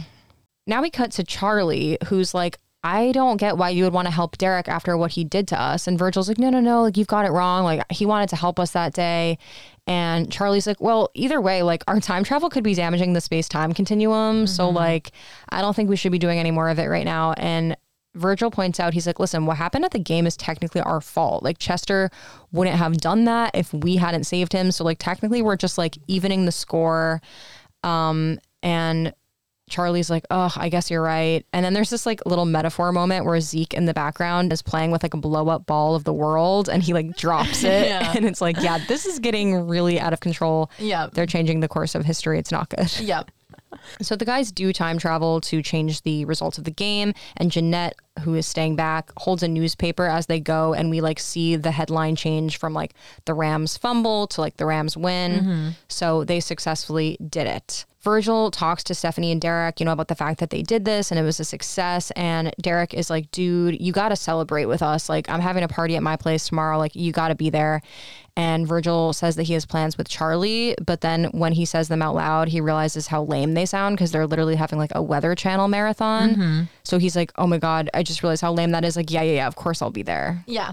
So they go to the party at Derek's, and Stephanie and Virgil are talking about being popular versus being uncool. And Stephanie's being like, it's really not all it's cracked up to be. Like, you guys always look like you're having so much fun. And Virgil's like, oh, like from our side, it looks like you guys are having all the fun. Um, and it's like sad. And then Derek comes over and he's like, it's so great partying again with you, Virg. And he like plops himself down on the couch, like right between Virgil and Stephanie, who were like having a moment. yeah. I know yeah. that like she's his girlfriend, but I'm like, Ugh. and also in this scene, we again see him making eyes at Jocelyn. So like, yeah, he's like so trying to cheat. Yeah, he is. And no, I love this conversation that Virgil and Stephanie have because I think that's so real how, like, Yeah. especially at this age, like, the grass is always greener. Like, I remember in high school, like, not only was I envying popular kids and thinking their lives were perfect, but like, also, yeah, like, some kids that maybe, like, on paper were nerdier, I was like, they seem happier because they seem like they have, like, more Oh. authentic friendships or, like, they seem like they're, like, more just enjoying life. And I feel like no matter what your social group is in high school, you don't think it's the right one and you envy other people. I feel like I never really envied like kids that were popular just because I thought popular boys were so scary that I was like, I don't want to be around them. Yeah, like, no, that I like I get. never really was like jealous because I just was like, I feel like I'm gonna hear like a slur. Yeah, that's so true. that's so true. Yeah. I know. It's it is so I just think that is so real about that age though. You're just like, is Yeah. everyone else doing something better than what I'm doing? Yes. And then like you do start to outgrow that if you're lucky. Yeah. Um, But so now we see that Charlie lives across the street from Derek and we can see that he sees through his window Virgil dancing at this party and Virgil never called to cancel his plans with him. So he's just like, "Damn, you blew me off to go party with the cool kids." That's really hurtful. Right. Um, and the next day, Virgil's like, Charlie, like, how many times do I have to apologize? Like, I'm super sorry. I just, you know, I I won't do it again. And Charlie's like, okay, fine, fine, fine. I'm more worried about like the ripple effects of our time travel. Yeah. And Virgil's like, totally, totally, let's talk about this. But then he gets another call and he's like, oh, dude, I'll call you right back. I'm just going to see who's on the other line. But when he picks up the call waiting, it is Stephanie and she's crying. Yes. She's in tears. So he's like, I'm coming over right now. So he rushes to Stephanie's house without calling Charlie back. And guess what? Derek cheated with Jocelyn. Stephanie went over to his house after football practice and she saw Derek and Jocelyn locking lips. as we knew he would at some point. Because he's been like, I fucking heard this whole movie. Literally, and gaslighting Stephanie about it. Derek sucks. He sucks so much, and I love the girl who plays Stephanie's acting here because. She's great. It's just very real how she's just like, oh, like I knew it, but like I didn't like trust my gut. I feel so stupid. Like her acting She's is like, so good. I knew when my boyfriend called a girl a bottom feeder, I should have had follow up questions. Yes, and you were you should have trusted your gut, Steph. Um, but it's a it's a sweet moment where she's like, Virgil, like you're such an amazing friend, like for being here for me, like oh, that's amazing. Um, But like while they're having this sweet moment, like Derek, It's so cute. It's so and he cute. does Zac Efron realness because he Yes. climbs up, he enters through her balcony. yes, he scales her balcony like HSM. He's so real. I love you, Jason Dolley. I love you, Jason Dilly, too. Oh my God. While they're having this cute moment, she gets a call from Derek and she's like, listen, I, I should talk to him because I just need to end this once and for all. And he's like, okay, I'll go. And she's like, thank you again, He's like sweet. for He's checking like, good on me. I He's so sweet. And like he, she was like, "Can you come over?" He gets her. He's there for maybe a minute, and then she's I like, know. "Can you leave?" It's like He's we like, have to "Of walk home. Like Virgil is green flags. I know. Now we're back at Burger Hour, that little diner, and one of the guys that has been following them that we've seen like in a suit and glasses, he's there, but he's in like street clothes, just kind of like keeping an eye on the boys. Mm-hmm. Zeke is there. Actually, some girls are flirting with him. They like like his mysterious vibes. They're like, "You're really dark and unapproachable. Can we sit with you?" Yeah, they're like into his vibe. That's so girls. I know. Zeke totally would have like Oh yeah, all the bitches. yeah. yeah.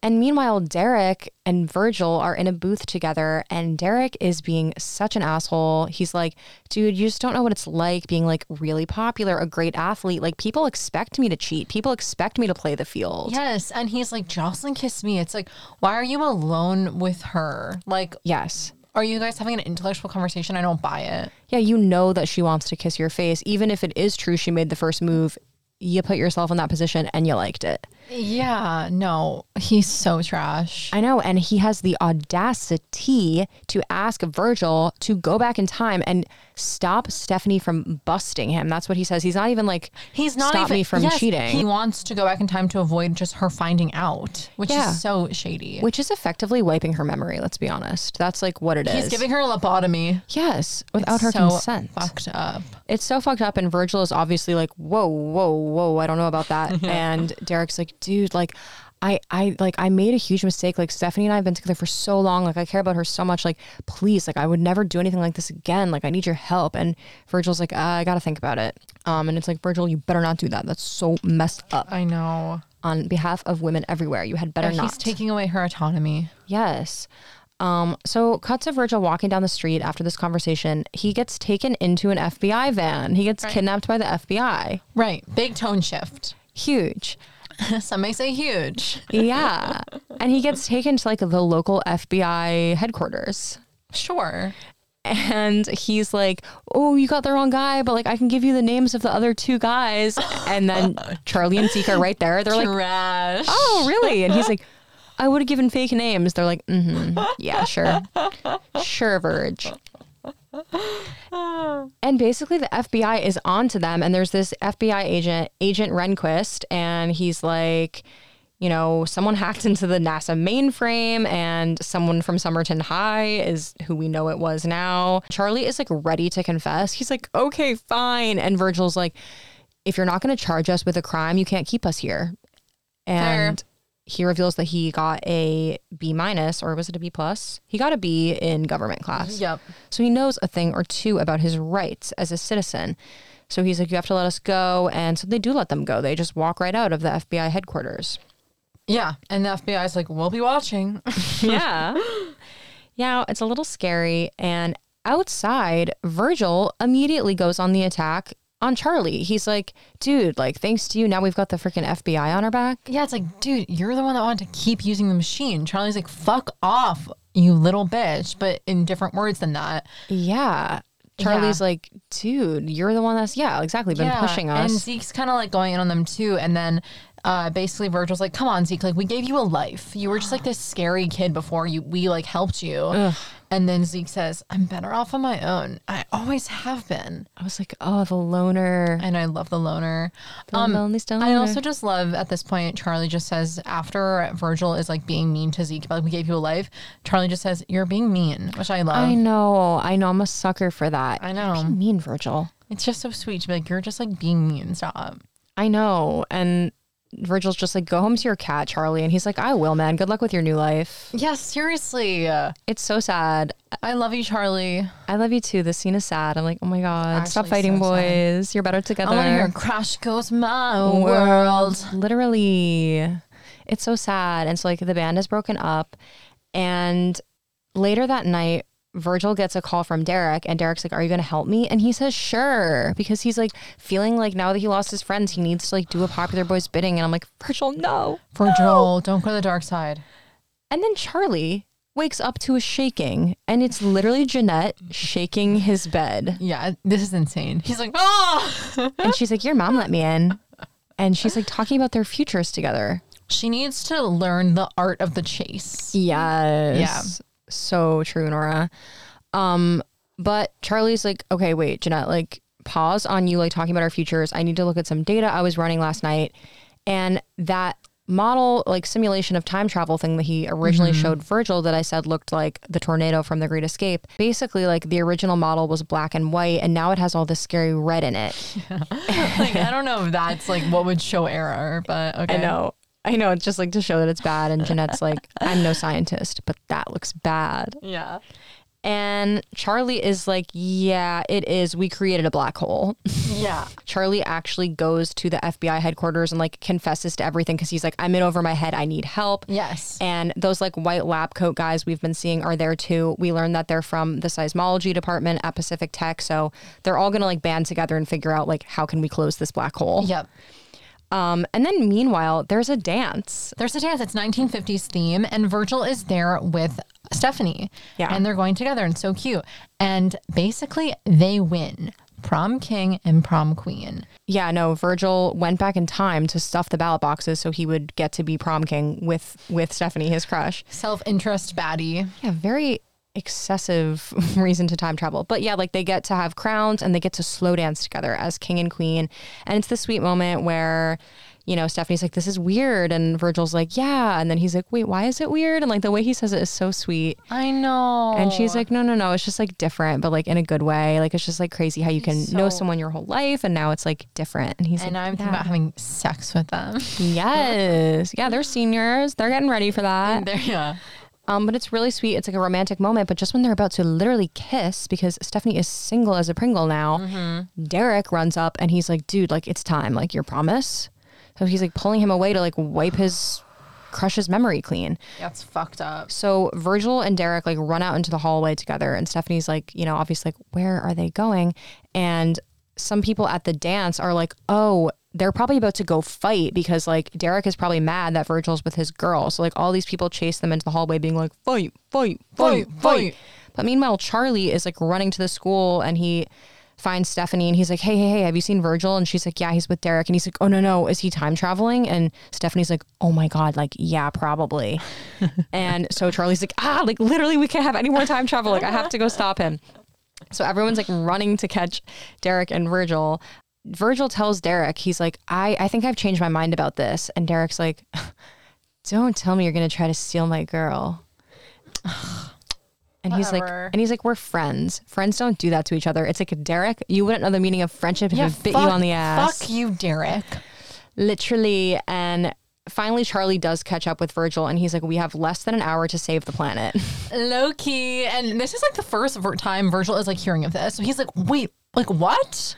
yeah. And so basically, they like have to go into the time machine again to go through this black hole. Yeah, they have to go into the black oh, hole Oh, yeah. in order to close it, which like Yes. obviously is like truly like scientifically no, none of this adds up. No, none of it just makes sense. Don't worry about it. And so as they're kind of like having this conversation, it's like, you know, Charlie and Virgil and Derek and like the whole school. It's just like a lot of people gathered in this hallway and there's a lot going on. Mm-hmm. And Vice Principal Tolkien comes out and he's like, This looks like the beginning of a fracas. Like this looks like a fight. Like Yeah, yeah. break it up, everyone back in the gym, like I'll hand out detentions later, everybody get back in the gym.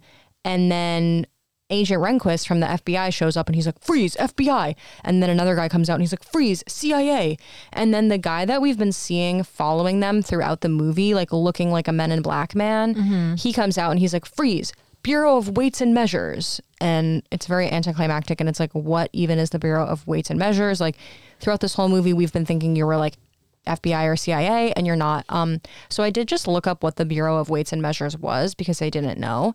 It is a government organization that, according to the USA.gov website, quote, works to ensure that consumers get what they pay for and sellers get fair payment for the goods and services they sell by promoting a uniform and technically sound system of weights and measures. Boring. So, yeah, basically now everyone is on the scene the FBI, the CIA, the whole school. And we do see that a black hole has opened in the middle of the football field. Yeah. So now they have to go into it.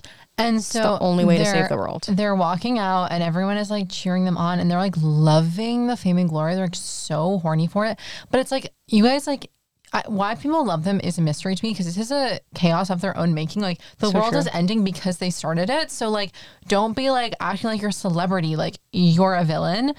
Um, but Yeah. basically like they're walking out and we see these girls like thirsting for Nicholas Braun. And then we see Jeanette come up and literally kiss Charlie on the face. And he's literally shook by this. He can't even move. He's paralyzed because he can't believe a girl planted a big one on him. I know. And he has to be carried away, basically. By Zeke. And then we see Stephanie and Virgil have a little cute moment where she's just like, Virg, like, be careful, okay? And he's like, Mm. "Uh, okay. It's sweet, but they don't kiss. Ugh. They don't kiss, and Derek is literally like, Virgil, good luck with everything. Like, still with the apocalypse looming, he's like, Can you wipe my girlfriend's memory of my cheating ways? Yeah, he's fucked up. Like, Derek, I can't with you. I can't with you, Derek. Um, but no, this is a scary situation, and um, they're you know they could die. They're going willingly into a black hole, which no one has ever done before because And they're it's not teens. possible. Where are their parents? You're right. We never even meet any of their parents. Where are their parents? This is shocking. Yeah. That they're about to go into a black hole. We've seen no parental interactions. No, Okay, that's a bit insane. I that, I didn't think about that till right now. I didn't either. That is crazy. Absent parents, much. Yeah, they're like, just don't get home too late from the black hole. Yeah. It's like, what? Come It's like, again? time travel or not, curfew's ten. yeah, that's nuts. Um, and the crowd is chanting Minutemen as they're headed towards the black hole, and Virgil's like, they finally got the name right. Why are people like into them? It's like Yeah, that doesn't make any sense. they uh, caused a ton of destruction. Yeah, that's really unclear to me. So they do, they dive headfirst into this black hole, which just looks like a, you know, like a sucking motion in the middle of the football field. Yep. And now we cut to a sunny day because this had been like a dark, thundery night. Mm-hmm. Now it's a sunny day. We see a little blonde boy looking up at the sky where the black hole is opening, and he's like, Whoa. And like, you know, the guys fall out of the sky in their Minutemen suits, and he's like, Spacemen. And I mm-hmm. kind of like it because it kind of like hints at like, Oh, this could be young Virgil, even though it's not. It's like the fact that he's blonde, I was like, Oh, I did not think that for a second. Oh, really? Part of me thought it was going to be like, is this going to be? I kind of, because I, I forgot a lot about this movie. I was like, are we about to see like young Virgil and Derek and Stephanie? Like, I kind of thought that. Well, okay. I have an issue with how that kind of happens later that I'll talk about because Okay. I'm confused. Okay. Um, but basically, they come out of the black hole and they're at like a playground, Mm-hmm. and these kids are like negging them, like, "What planet are you from?" And they're kind of like, "This is a lot, kids." Yeah. Um, but it like worked. Like they're, Yeah. or at least they got through the black hole, and now they have to like. Well, basically, Charlie like types furious furiously on this little computer, and he's like, "I'm I'm reversing the wormhole's polarity," and then he's like, "Stabilization complete." It's like so easy for him to fix, and like he barely even gets anxious. He's just like, "Okay, cool, it worked." I'm like, "You literally thought that there was no way to reverse this like ten minutes ago." Also, just like the black hole of it all, it's like the black hole didn't suck anything into it. Like only Yeah. things that jumped in, and like they were just completely fine. Like it just it is Yeah. absolutely insane. Well, I feel like with these tech movies, like they're always so charming in so many ways, but because the writers are never actually like knowledgeable with this stuff, the endings are always kind of like insane. Yeah. Because they're like they can't tie it together that well because they're like, oh fuck, now like our lack of knowledge is gonna have to show in some way. yeah, it's But so I still love it. I do too. And so, but yeah, basically, like things are going well so far. And Charlie's like, we're now going to have 20 minutes until the vortex like touches the ground again. And when it does that, that's when we can jump back in to like hopefully go back to our timeline. Um, but as they're like talking about, you know, the fact that things went well, Virgil picks up a paper and it's dated September 3rd, 2005. And he's like, oh my God, that's the first day of freshman year. That's the incident. The incident. And Virgil is like, oh my God, the wheels are turning. Yeah. And, And then we see Virgil just run, Take off run running. to the high school because he is wanting to undo the incident. yes. And I like that they at least try to explain why they came back to this day of all days. Like Charlie does explain that it's like his rocket car was the beginning of his time travel tech. So like Right, right. there is like I mean it doesn't make that much sense, but it's like It's at least something they in tried. the space time continuum is on this day. Exactly. Right. So it's like, okay, sure. But yes, Virgil is sprinting to the high school. yes, yes. And Charlie's just like, I mean, And this next scene is so crazy. So they basically get to like they're looking down at the football field from up on the bleachers. And are they there? Because this is what I understand is when they go back in time, other times, like when they go back to help Chester, do they exist in that reality and as the Minutemen? Like, has that happened before? I think yeah, there is like I read stuff online about how they don't address this, but yeah, the way this movie works is like their past selves are there as well, but like they just don't interact with their past selves in any other time travel Right, that they okay. do, which like I guess is fine, but is a little bit weird. They just like don't like go into that at all. Right. So it was like kind of jarring this part because I didn't really understand that that was the kind of time travel they were doing until this moment. Yeah, but no, in theory, they could like see their younger selves right now if they looked hard enough. Okay. So they're standing on the bleachers, and Zeke is like kind of trying to stop Virgil, and Charlie is just like, Are you really thinking of stopping what's going on down there? Mm-hmm. And Virgil's like, Isn't this exactly what Minutemen do? Like, undo mistakes? Like, I made a mistake down there, and I have a chance to actually like be somebody. He's calling his three year friendship with Charlie a mistake. oh, it's so heartbreaking. It's so sad. And you see Charlie just be like deeply hurt by this. Yeah. And he's like, he says this Mm. tragic line. He says, This day that you hate so much because you got a little embarrassed is my favorite day. Because that's when he met his best friend of three years. He was like, even after this day, I knew I would still be a nerd, but it wasn't as bad because I had you, a real friend. And he's mm. like, to hear that's a mistake for you is like very hurtful. The emotion is so like raw in this scene from Charlie. It's like I actually felt like I was gonna cry. No, this scene is like really effective. It's really effective. It's so good. And like Virgil's choice just did feel like really like in your throat of like, yeah, maybe you will be like cooler and like mm-hmm. in some ways, quote unquote, have like a better life if you do this, but you're like throwing away this incredible person. yeah, and Derek isn't a real friend to you, even No. if like that hadn't happened. Exactly. No. And I, I also love just how like Charlie's just like, okay, but know this, like what what actually happened this day is that we became friends. Like it's not Yeah. that something embarrassing happened. It's it's that that is like literally what this day means is we are not friends without this day. Right. And if you're gonna throw that away, like, okay, I like fine, but I'm not gonna watch is like kind of what the subtext is, and he walks away. And it's like he's using Charlie's tech to want wanting to undo their friendship. It's just like so sad. It's so sad and it's really heavy. And Charlie walks away and Zeke just says to Virgil, he's like, Hey, do what you gotta do here. Um, if like things aren't the same on the other side, like it's been a good run. Cause like Zeke knows like if you do this, I'm not gonna freaking know you. Right, right. Um, So it's really sad. It's like, oh shit. And yeah, it just really does make you like think really hard about the consequences of your actions and Yeah. how everything you do can change everything. Zeke leaves and Virgil is alone and he sees Derek down on the football field, young mm-hmm. Derek. And this is kind of the moment when, you know, Virgil and Charlie, young version, are getting carried mm-hmm. away by the football players to be hung up on the Ram statue. And mm-hmm. Derek says, guys, don't do that because you should do this instead. You should smear this all over them. And he gives them the lipstick that they're going to put all over their faces. Yeah, and so this is how Virgil knows that like Derek is full of shit when he says that he was like, "No, I try to stop them." It's like the first opportunity he had to fit in with those guys, he was going to take, Yeah, even at the cost of his friend. exactly. And like he added fuel to the fire in a way that he didn't even need to do. And that just really shows mm-hmm. who he is. And it is heartbreaking. And now we see uh, Charlie and Zeke, and they're running to try to get back to the vortex in time. And Charlie's like, oh my God, like it's going into overdrive or like it's going double speed or basically like it's like closing faster than it was supposed to. And he's like, oh my God, like if we don't get back like right now, we're going to be stuck in this timeline forever. And we see that Charlie actually like loses hope. Like he trips and Zeke's like, get up. And he's like, it's over, it's over.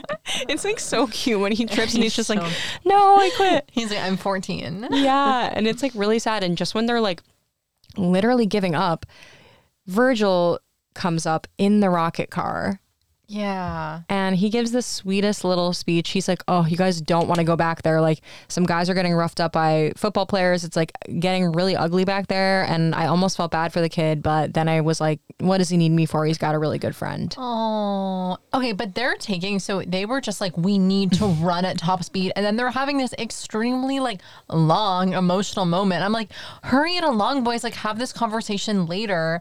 Cause there's like at least tw- like 10 seconds where they just kind of look at each other like, hmm. I'm like. Charlie, you know what's going on. I know, but I guess the idea is now that they have wheels, they've bought But themselves they some time. don't have that much time. Like, they almost miss it, even with the wheels. No, it's true. It is true. So they all pile into the rocket car and they're speeding back to the black hole. And this is when Zeke finally gets to use his grappling hook. They Virgil drives the wrong way and they're like, dude, it's back that way. And they're like, don't have that much time to like turn around. So Zeke um, swings his hook around a lamppost and basically like slingshots them back around a cul-de-sac so they go the right way. Yeah. And they're like, yeah, They're like, sure. the power of the hook. And they drive back into the black hole in the nick of time. Yeah. The nick of time. but they make it back to present day. And when they get back, because of the nature of time travel, like they're not back at the scene with the dance. They're back to the first day they ever time traveled, and no one knows who the Minutemen are. No one knows about any of this except for the three of them. Um, and so we're back to the scene where uh, Stephanie talks to Derek about being a lying cheese brain because that's the day they first time traveled. Yep. Um, and so Virgil walks into the library, and as he's like going up to Stephanie, Derek walks by them, and they're still in their Minutemen snowsuits, and he says, "Nice outfit, bozos," or "Nice outfits, bozos." Yeah, and then Virgil's like, I'm gonna stand up to him. Yes. And so he turns around, he's just like, have fun with Jocelyn. and then Derek's like, What? And then he's like, I know you both like lipstick. Yeah, he's like, "So you must be a perfect match." So he's showing Derek that he knows what he did that Knows. day. Yes. And then Derek's like, "Ugh, You were always gonna be a dork, Virgil. Oof. And then Virgil's like, Well, you were always gonna be a jerk, Derek. Oh, burn. I'm obsessed with this dynamic. Obsessed. And then he tells Derek to have a nice life. As he should. And I love it because it's like he's not even mad. He's just like, of course this would be who you turned out to be. Like, I'm just Yeah. like, okay, wow, that's it for me. And it's like, Totally. it is really sad, but it's so satisfying. Totally. Jeanette comes up to Charlie mm-hmm. and she's like, oh my God, you look like a superhero because she doesn't know about the time travel stuff. Mm-hmm. And Charlie just plants one on her. Yeah, kind of shocking. and she's taken aback because like again in this in this reality they have not spent that much time together in all honesty Well, like yeah, they haven't kissed before. And No. Charlie let that detail slip from his brain. yes and so she walks away like in shock as zeke is like dude remember like you guys haven't kissed yet but then as she walks away she smiles Charlie's like, oh my God, oh, no, not I can't explain. because he feels like a predator Yeah, he's freaking out. So cute and then virgil gets to talk to stephanie and she asks him what's up with your suit? And he's like oh i was just rehearsing for um, a school play about time travel. Um, and it kind of got me thinking if i could time travel what would i do? And he's basically like, I would tell Stephanie how I feel about her. And she has a boyfriend at this point. know. But she's like, I think I would tell Virgil he's pretty cool too, or something like that. this is the one moment i wish we like had had more time with I know, because I'm like, I don't get what's gonna happen with you guys, and like you are with Derek, and like you don't know that he's cheating. So I'm like, I wish that like Yeah. the cheating had already happened when the, I don't know. I know. I think they could have like paid a little more attention to this because this Yeah. is really like one of the core things of the film that I care the most about is like mm-hmm. what's going to happen with Virgil and Stephanie and like they didn't quite stick the landing here. I know, and they didn't quite. You're right. But I do like but it is sweet. Like I'm glad that we at least saw like him tell her I like you and her be like cuz clearly she did like him. Like it's not like it comes out of nowhere like even though it was complicated with Derek, like clearly the whole movie like she lights up when they're together. Yeah, yeah. Um, of course. but and I she like- feels more comfortable with him. Like he knows her better. Yeah, um, but I do feel like I wish this had been a little different. But as Virgil and Stephanie are having this nice moment, Charlie rushes up to Virgil and he's like, "How do you feel about teleportation? That's going to be the next big thing." He's wild. He's, wild. He's on to his next idea, and He's gonna have a tough time with like Adderall and Coke in his adult life. yes, I complete or like, yeah, Some kind of upper. yeah. But he, but he really doesn't need any more. Like maybe he's going to be on downers. Yeah, maybe he'll be a downer king. And yeah, literally Virgil and Zeke have to like pull him away and like cover his mouth to be like, stop like shouting about like time travel and teleportation. And Virgil just says to Stephanie, I'll call you. And she's like, okay. I would love in high school to have Ben Stephanie and to date Jason Dolley's character and then always be around hilarious Charlie. I would just be laughing and Oh, laughing. I know that's so true That would be so fun. I would friend feel like so Charlie in your corner. Safe. They'd be like, "Do you want to go for a game on a Friday night?" I'm like, "Yes." Oh, or maybe like play like a board game. Yeah, and Charlie's getting so mad. That'd be so fun. You're having soda, maybe some pizza. Oh, the dream. love. Love. Um, and that's the end of Minutemen. Wow. Oh my god, I love it. Um, okay, so some fun facts. This movie was filmed in Utah at Murray High School. Damn, DComs love Utah. They're literally obsessed. And get this. So Murray High School, the auditorium scene from High School Musical was also filmed there. Oh my god. And Read It and Weep was also filmed there, so Jason Dolley probably felt very at home. Also, uh, a Back to the Future nod. So in that movie, the first uh, being to time travel is Einstein the dog. Here it's Albert Feinstein the cat. Um, I did watch a behind the scenes video of Minutemen where they introduced you to the cat who plays Albert. His name was Tennessee, and they used a stuffed Oh, cat I they love that name for a cat. I know it's really cute, and they unsurprisingly used a stuffed cat to throw into the, you know, time travel machine because you can't just chuck a cat on a set. That wouldn't be ethical. Um, but yeah, so I like I said, I watched a like behind the scenes thing that aired on Disney Channel about this movie, and it was so cute. It was like Nicholas and Jason and Luke Benward, who plays Charlie, talking about how they did their own stunts, which basically amounted to them just like diving onto like mats because like the black yeah like the black hole and the time travel machine was obviously all cgi so they would just like dive onto a mat and it'd be like added in post but like for the like you know when they like swirl into the time machine like they're like mm-hmm. They would be on like harnesses like doing like flips and stuff to get that um and there was this great moment where nicholas braun was like this is don shanks the strongest man in the world like introducing uh the viewers to the stunt guy and he goes Damn. he goes, he taught me how to dive like a man. He taught me how to be a man. it's so funny. And there's also a part in it where Nicholas teases Luke, who plays Charlie, about his kiss with Jeanette. And Charlie's like, You wish you had a kiss. And Nicholas goes, I do. I want one. it's so cute. That's so cute. I would love to hang out with this cast. They're all icons. I know, such good vibes, right? I wonder if Nicholas Braun still talks to either of those boys.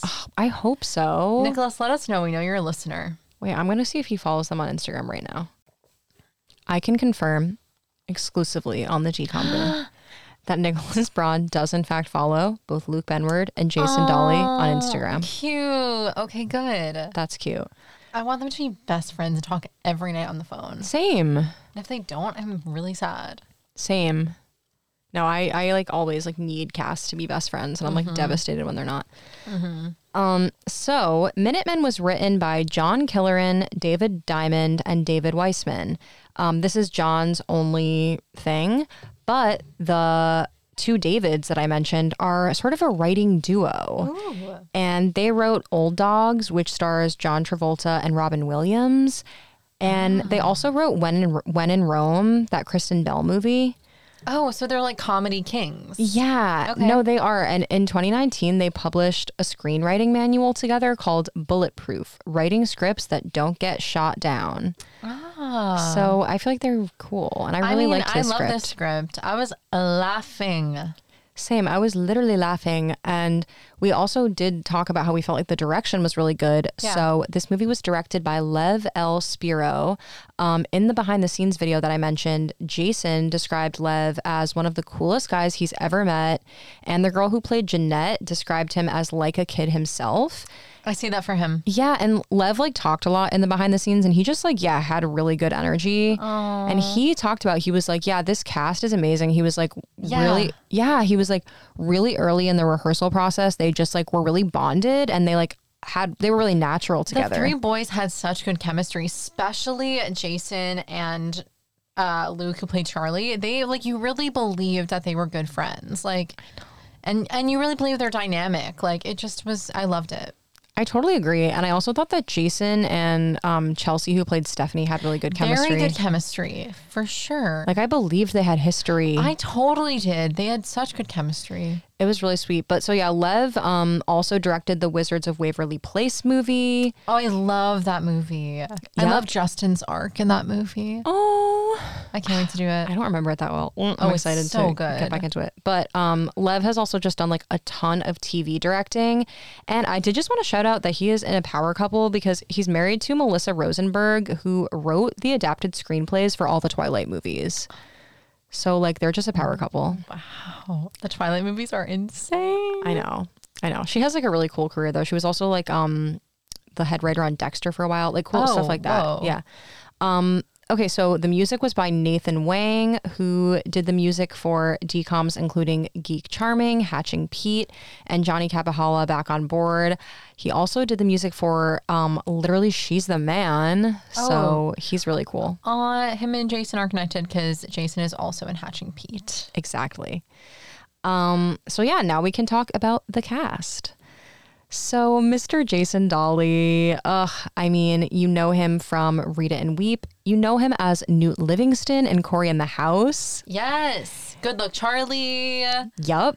And Hatching Pete. Hatching Pete. Um, I did read a Collider article that was like ranking all the DComs that described him as Disney Channel's human sheepdog. What does that mean? I think it just means that he's like full of energy and like you know Oh. when people like Yeah. affectionately say someone's like a dog, it's not like an insult. yeah, he is. He's just like kind of golden retriever boy vibes. yes, exactly. I think that he's so talented. I think that he sh- he needs like a Nicholas Braun transition into something more serious mm. vibe, or not even serious, but like actually like good good comedy. Because he's really, I mean, I think he's just so good in this movie. Yeah, he does still act. He most recently he was in a movie called Secret Agent Dingledorf and His Trusty Dog Splat, which I don't love for him. But like this is interesting. Like I think he did kind of like it sounded like almost like it went in line with the pandemic, like sort of a a life change because like he has a uh, a Twitch channel and he oh, love. Yeah, and he like plays chess on there. But like I went, I like I'm so weird when I research this stuff. But I like was looking at his Twitch page, and there was like a note on it of him being like, "Hey guys, like I love being on here, but I felt like I kind of like let this get more." um like take up more of my time than acting and like I am an actor first so like I'm like scaling this back a little bit like I want to focus on acting. on Twitch. yeah, isn't that cool? That's kind of sexy. Um, Luke Benward is Charlie, and he sort of rose to prominence as the star of How to Eat Fried Worms. Yep. So cute, and So cute. he had a small role in Dear John with um, Oh yeah. you know, Channing Tatum. And I think he's in the, another more recent DCOM Girl versus Monster, which has what's her name, Olivia Yes, girly. Olivia Holt, and they Olivia actually Holt. dated for a bit after that. Like they met during that oh movie. Oh my god. Okay, T. Yeah, and he's also in the DCOM Cloud Nine with Dove Cameron. Oh yeah, that's snowboarding. yes, and he's also in Dumplin with like Jennifer Aniston. Oh, cute. Um, and so yeah, he used to date Olivia Holt. Um, but Good for him. yeah, but now he's been dating Ariel Winter, aka Alex from Modern Family, since 2020. Love, and love, they're like, love, love. I know they're like so cute. Good for him. I know. Also, he and Jason did reunite on Good Luck Charlie because he was Teddy's boyfriend Bo in like the last season. He was in like you oh. know, a good like six episodes or Good. something. I'm I'm glad because I needed her away from Spencer. Remember Spencer? Good luck, Charlie. Oh, yeah. He cheated on her, and then they were back together. It's like, come on. no. I know. He had a full other girlfriend. It's So sad. shocking. it's the worst type of cheating. It's like, oh, my girlfriends And he found out about each he other. told both of them that they were his cousin. Like he told the like, oh, she's my cousin. oh my god, the audacity! And they found out in a yogurt shop. That's so classic. If you Disney know, you know. If you know, you know. Wow. No, but Luke Benward is so cute. He's he's just so likable and Yeah. yeah, and he and he also definitely still acts. So good on you, boys. We did talk a lot about Nicholas during our Princess Protection program program episode. Yeah, our king. But one thing I did want to bring up um, that our dad recently sent to us, um, Nicholas was like recently on Jimmy Kimmel. Or I don't know if it was like that Oh, recently, but like, you know, sometime like in the past Did like we few share years. this on our Insta? Not yet, Oh, so we okay. will. But basically, he was on Jimmy Kimmel and he talked about the time he met Quentin Tarantino and it related to this film. So he was getting on a plane and he saw Quentin sitting in first class and he went back to his seat and he saw that like he was on or in a Tiger Beat magazine because of Minutemen. Like it was like an ad for Minutemen, which had just come out at the time. Mm-hmm. And he like tore off his picture from the magazine and like walked up to Quentin and was like, Look, I'm an actor and I really, really want to work with you someday. Like I hope I get to. And he said that Quentin like looked at the picture and was like, I hope so too. Oh, that's so cute. Yeah, I saw that TikTok. I know. I just like love that We love Nicholas. Nicholas was talking about Minutemen. Chelsea Kane is Stephanie. At the time, she was credited as Chelsea Staub.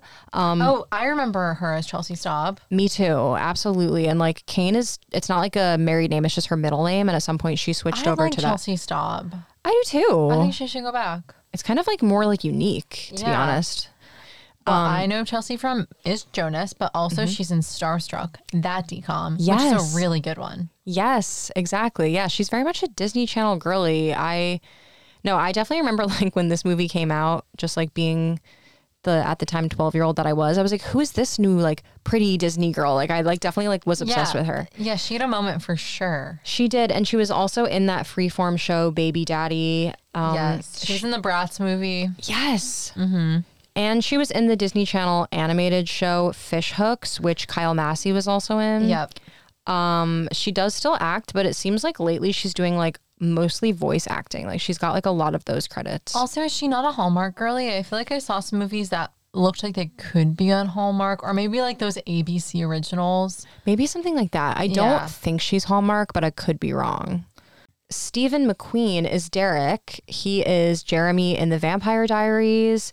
He was also in Chicago Fire and Chicago PD. His grandfather was the actor Steve McQueen, um, who was like very, very famous in the like 50s through 70s. Um, and actually, in that behind the scenes video that I mentioned, because they asked all the kids, like, what would you do if you could time travel? And he was like, maybe meet my grandpa, because he died before he was born. Um, and yeah, his last credit was 2020, so I'm not really sure like what he's up to these days, but definitely most most known for Vampire Diaries. Um, JP Manoux is Vice Principal Tolkien. As I mentioned, he's Hackett in Phil of the Future. He definitely still acts. He had an arc on Veep. He was on ER for years. Um, funnily enough, he's in Eurotrip playing a, like a robot man, like similar to the one in this movie, which I thought was an interesting detail. He was in that Disney Channel cartoon, The Replacements, and then oh yeah. Yeah. And then I thought this was interesting. Obviously, we know that David Spade is Kuzco in The Emperor's New Groove, but this guy, JP Manoux, has voiced Kuzco in like every other like spin off thing you can Oh, imagine, wow. including that show, The Emperor's New School. Oh, interesting. Um, and then I also just thought this was interesting. In 2015, Manoux appeared in Canadian court after two people staying in his Toronto condo discovered a home security camera and told police officers about it. But he was cleared of the voyeurism charge. It was dropped. But interesting. Yep. see. Kara Crane is Jeanette. I didn't know her from anything else. Her last credit was 2019 and she's done mostly like TV guest star stuff, but I did find her Instagram. She's married and has a baby. That's really cute. And in yeah, and in November 2019, she shared a picture of her and Luke Benward kissing in this movie and she was like as if you needed another reason to stream Minutemen. She's right. She's so right. Um And then this is the last one just because it was really bothering me what the Bureau of Weights and Measures guy was from, the guy who follows them throughout the movie. I was like, I know this man. Mm-hmm. He so his name is Trevor Snarr. He's Don in Napoleon Dynamite, the guy who dates Haylie Duff, like the like asshole jock, that's him. Oh my god. I know. Weird. Yeah. So it's time for us to rate the love interest. So for Virgil and Stephanie, here is our scale. Number one, we support this union. Number two, we have some notes. Number three, Lizzie, who are you going to believe? This boy who you are knowing your whole life, or this boy who you are just meeting who says you shine like the light from the sun. And number four, get this person to a therapist. Stat. So what are you giving Stephanie and Virgil? Do you want to go first? Um, I'm giving them we support this union, but uh that's tricky because I think Yeah. that she's coming out of actually I'm giving it we have some notes. I'm going back. I love them. I love them both. I feel like he might always feel a little bit insecure about that relationship. I also feel like he might have like a little bit of like we were best friends and like even though you didn't do you weren't as bad as Derek, like you kind of did like bailed on our friendship. I don't know. I just could see like there being resentment that comes up and I could see her like just not them being a perfect fit. Like he might Yeah. need someone a little more nerdy, like and I just don't know if they'll be a great match, but like I love them both individually and I don't like have I think they're both great. Like I don't think that either of them are like red flags. I just think there might be like some compatibility issues down the line. Yeah. Um but I do love them. I know, I know what you mean. I'm giving it we have some notes too. Um mainly because like yeah, I think they have amazing chemistry. I guess I kind of feel like they're not endgame. Like I think I feel that it's the end of high school and I think Stephanie's going through this thing that's really real where like you start to really really reevaluate and like think about the kind of person you want to be and I feel mm-hmm. like I really like, don't fault Stephanie if like during like sophomore junior year she was kind of like I kind of like being with like the popular football player, but I feel like mm-hmm. now she's like about to go to college and she clearly is like a good, smart person with aspirations for the future. And I feel like she's like, now, wait a minute. Like, do I really want to like keep surrounding myself with this kind of person? Like, Virgil is actually like the type of person that I admire more than Derek or like any of my friends, even. Right. Um but that being said, I think that they're gonna like date this summer and it's almost gonna be this like last ditch effort to sort of like hold on to like childhood and home and like who you were. And like ultimately she's gonna realize that like she does want something kind of different in a partner. And I kind of think that like their breakup is gonna like crush them both, especially Virgil. But I think Yeah, that yeah. ultimately they're always gonna have like a really soft spot in their hearts for Yeah, each I other. so. And like hopefully even like maybe be able to stay friends. I don't know. But Yeah. no, I literally love them, but I kind of do have some notes about them. Yeah, I don't really think they'll end up together. Yeah. But Yeah. they were a really, I know. I it was them. compelling to watch these two. I know. Will they, won't they? I was in it. I, I was, was, in, in it. it. Um, what is your favorite quote from Minutemen? Um, okay, so I don't know if there was like a quote that really like stuck out, but this is just a quote that like tugged at my heartstrings. Mm. Charlie saying, This day that you hate so much, just because you got a little embarrassed, is my favorite day. Crying. I just like that made me cry, and Charlie's delivery was so good. totally agree. I know I felt similarly that I didn't feel like there were like quotes necessarily. So I actually went with a little bit of dialogue just because I felt like it conveyed so much. So I went with you were always going to be a dork, Virgil, and and you were always going to be a jerk, Derek. Oh, because yeah. I just like it really hit me and I felt like it almost pointed to this kind of like sad theme of this movie, which is almost like fate, which is almost like even with this extraordinary technology, like Virgil will always be the person that on September 20th or September 3rd, 2005, like does the right thing. Yeah. No matter what. And Derek will always be the person that is selfish and that Yeah, like yeah.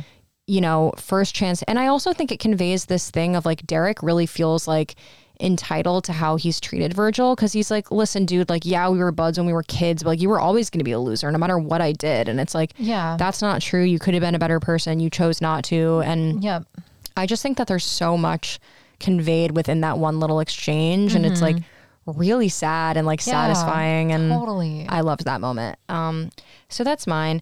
And then, doot, doot, doot. Okay, so if Minutemen were a zodiac sign, I decided to go with Gemini because Virgil really does give Gemini energy to me. I mean, he uses humor as a strategy to cope with his insecurities and his regrets. He's very concerned with like people liking him and how he's perceived. And also just the way he communicates really gives me Gemini vibes. Like he's playful, he doesn't take anything that seriously. He always wants to try to make people laugh. And it also felt very Gemini to me to sort of lose sight of why doing the right thing mattered if it didn't like get you anything, if it didn't like get you any external validation. But then on the flip side, Geminis aren't nearly as calculated as they sometimes get a reputation for being. Like, a Gemini doesn't want to like get ahead by any means necessary. They're just sort of like attracted to like, ooh, the grass is always greener. Like, what if I could be more cool or surrounded by more interesting people? But like, ultimately, when faced with like, hey, if you do this, there's real human consequences. Like, you'll hurt your friend. Mm-hmm. It's very Gemini to be like, you know what? Rather than like controlling my environment, I'll control myself. Like, rather than changing the outcome, I'll change my perspective. And that's really what Virgil decides to do. He decides to be like, I'll just instead change my perspective and realize that, like, I don't want to be like Derek. I want to be like Charlie. And like, I can get Stephanie no matter what happened to me freshman year. And that's what he does. And yeah, I thought it gave Gemini. So, what is your Minutemen Rose? Um, my rose, I had so many. I loved it so much. But my main rose was the scene on the bleachers when uh, Virgil is looking down on what happened and him and Charlie's conversation about that day and seeing Virgil's kind of perspective shift. Um, that scene just like it made me really emotional. It like um, I thought it was really real to high school. And I thought it was like when you're in high school, you're so obsessed with climbing the social ladder that like you can't recognize how good you have it. Like if you are lucky enough to have a really good friend in high school. Um, I just thought that scene was very sweet. And that was my rose. Yeah, mine's like basically the same thing. It's like the lore of the incident and mm-hmm. just like everything that comes with it. Like, even though like the actual incident is kind of like cheesy and like when it happens, you're kind of just laughing, but like Right. it just does a really good job at showing like how you can become like hyper fixated on a moment in your life and be like, Yeah, I and- mean, convinced that that's the like impetus for everything else that happened. exactly. And like blame all your problems on one moment. Yeah. And I like how, like, as soon as the concept of time travel gets introduced, we obviously know we're going to go back to that day somehow. Yeah. But I felt like they did it in a way that, like, genuinely was, like, really, like, impactful. Like, it wasn't, like, predictable. They didn't do it too soon. I, yeah, I agree. Yeah. I just felt like they, they had this, like, this tool to deploy and like they did it so expertly and i just really loved the tension of virgil and charlie's friendship of like Mm-hmm. what it's like to love someone that is like always like oh but shit could be better and how like Right. it feels to know that like what they're dreaming of probably doesn't include you and like Right, right. And how like virgil ultimately realizes how shitty that was like it's just really well done Yeah. um so what is your thorn Um, kind of already touched on this. My thorn was how they rushed Stephanie and Virgil's like ending. I just wanted it to be more satisfying. Like I feel like they left it super open ended and I am like confused because like Chelsea realizing Derek cheated didn't actually happen. And I'm like, a lot of Virgil's best moments with Stephanie are like now erased. And I feel like what showed her, like, oh, he is such better character than my boyfriend. So I just am like, I felt a little disappointed by Yeah. their ending, I guess. No, I totally agree with that. That's that was really tough. I went with like a slightly just sillier one, which was like the really cheesy um like nerd stereotype. Not Charlie, but like his friends. And then also um just the character of Jeanette. Like I wish they had like Yeah. fleshed her out more. She just felt very Disney Channel in a bad way and it just didn't really like do anything for me. Yeah, I agree. But I still think like we needed that character to exist. I just wish they had like fleshed her out more. I agree.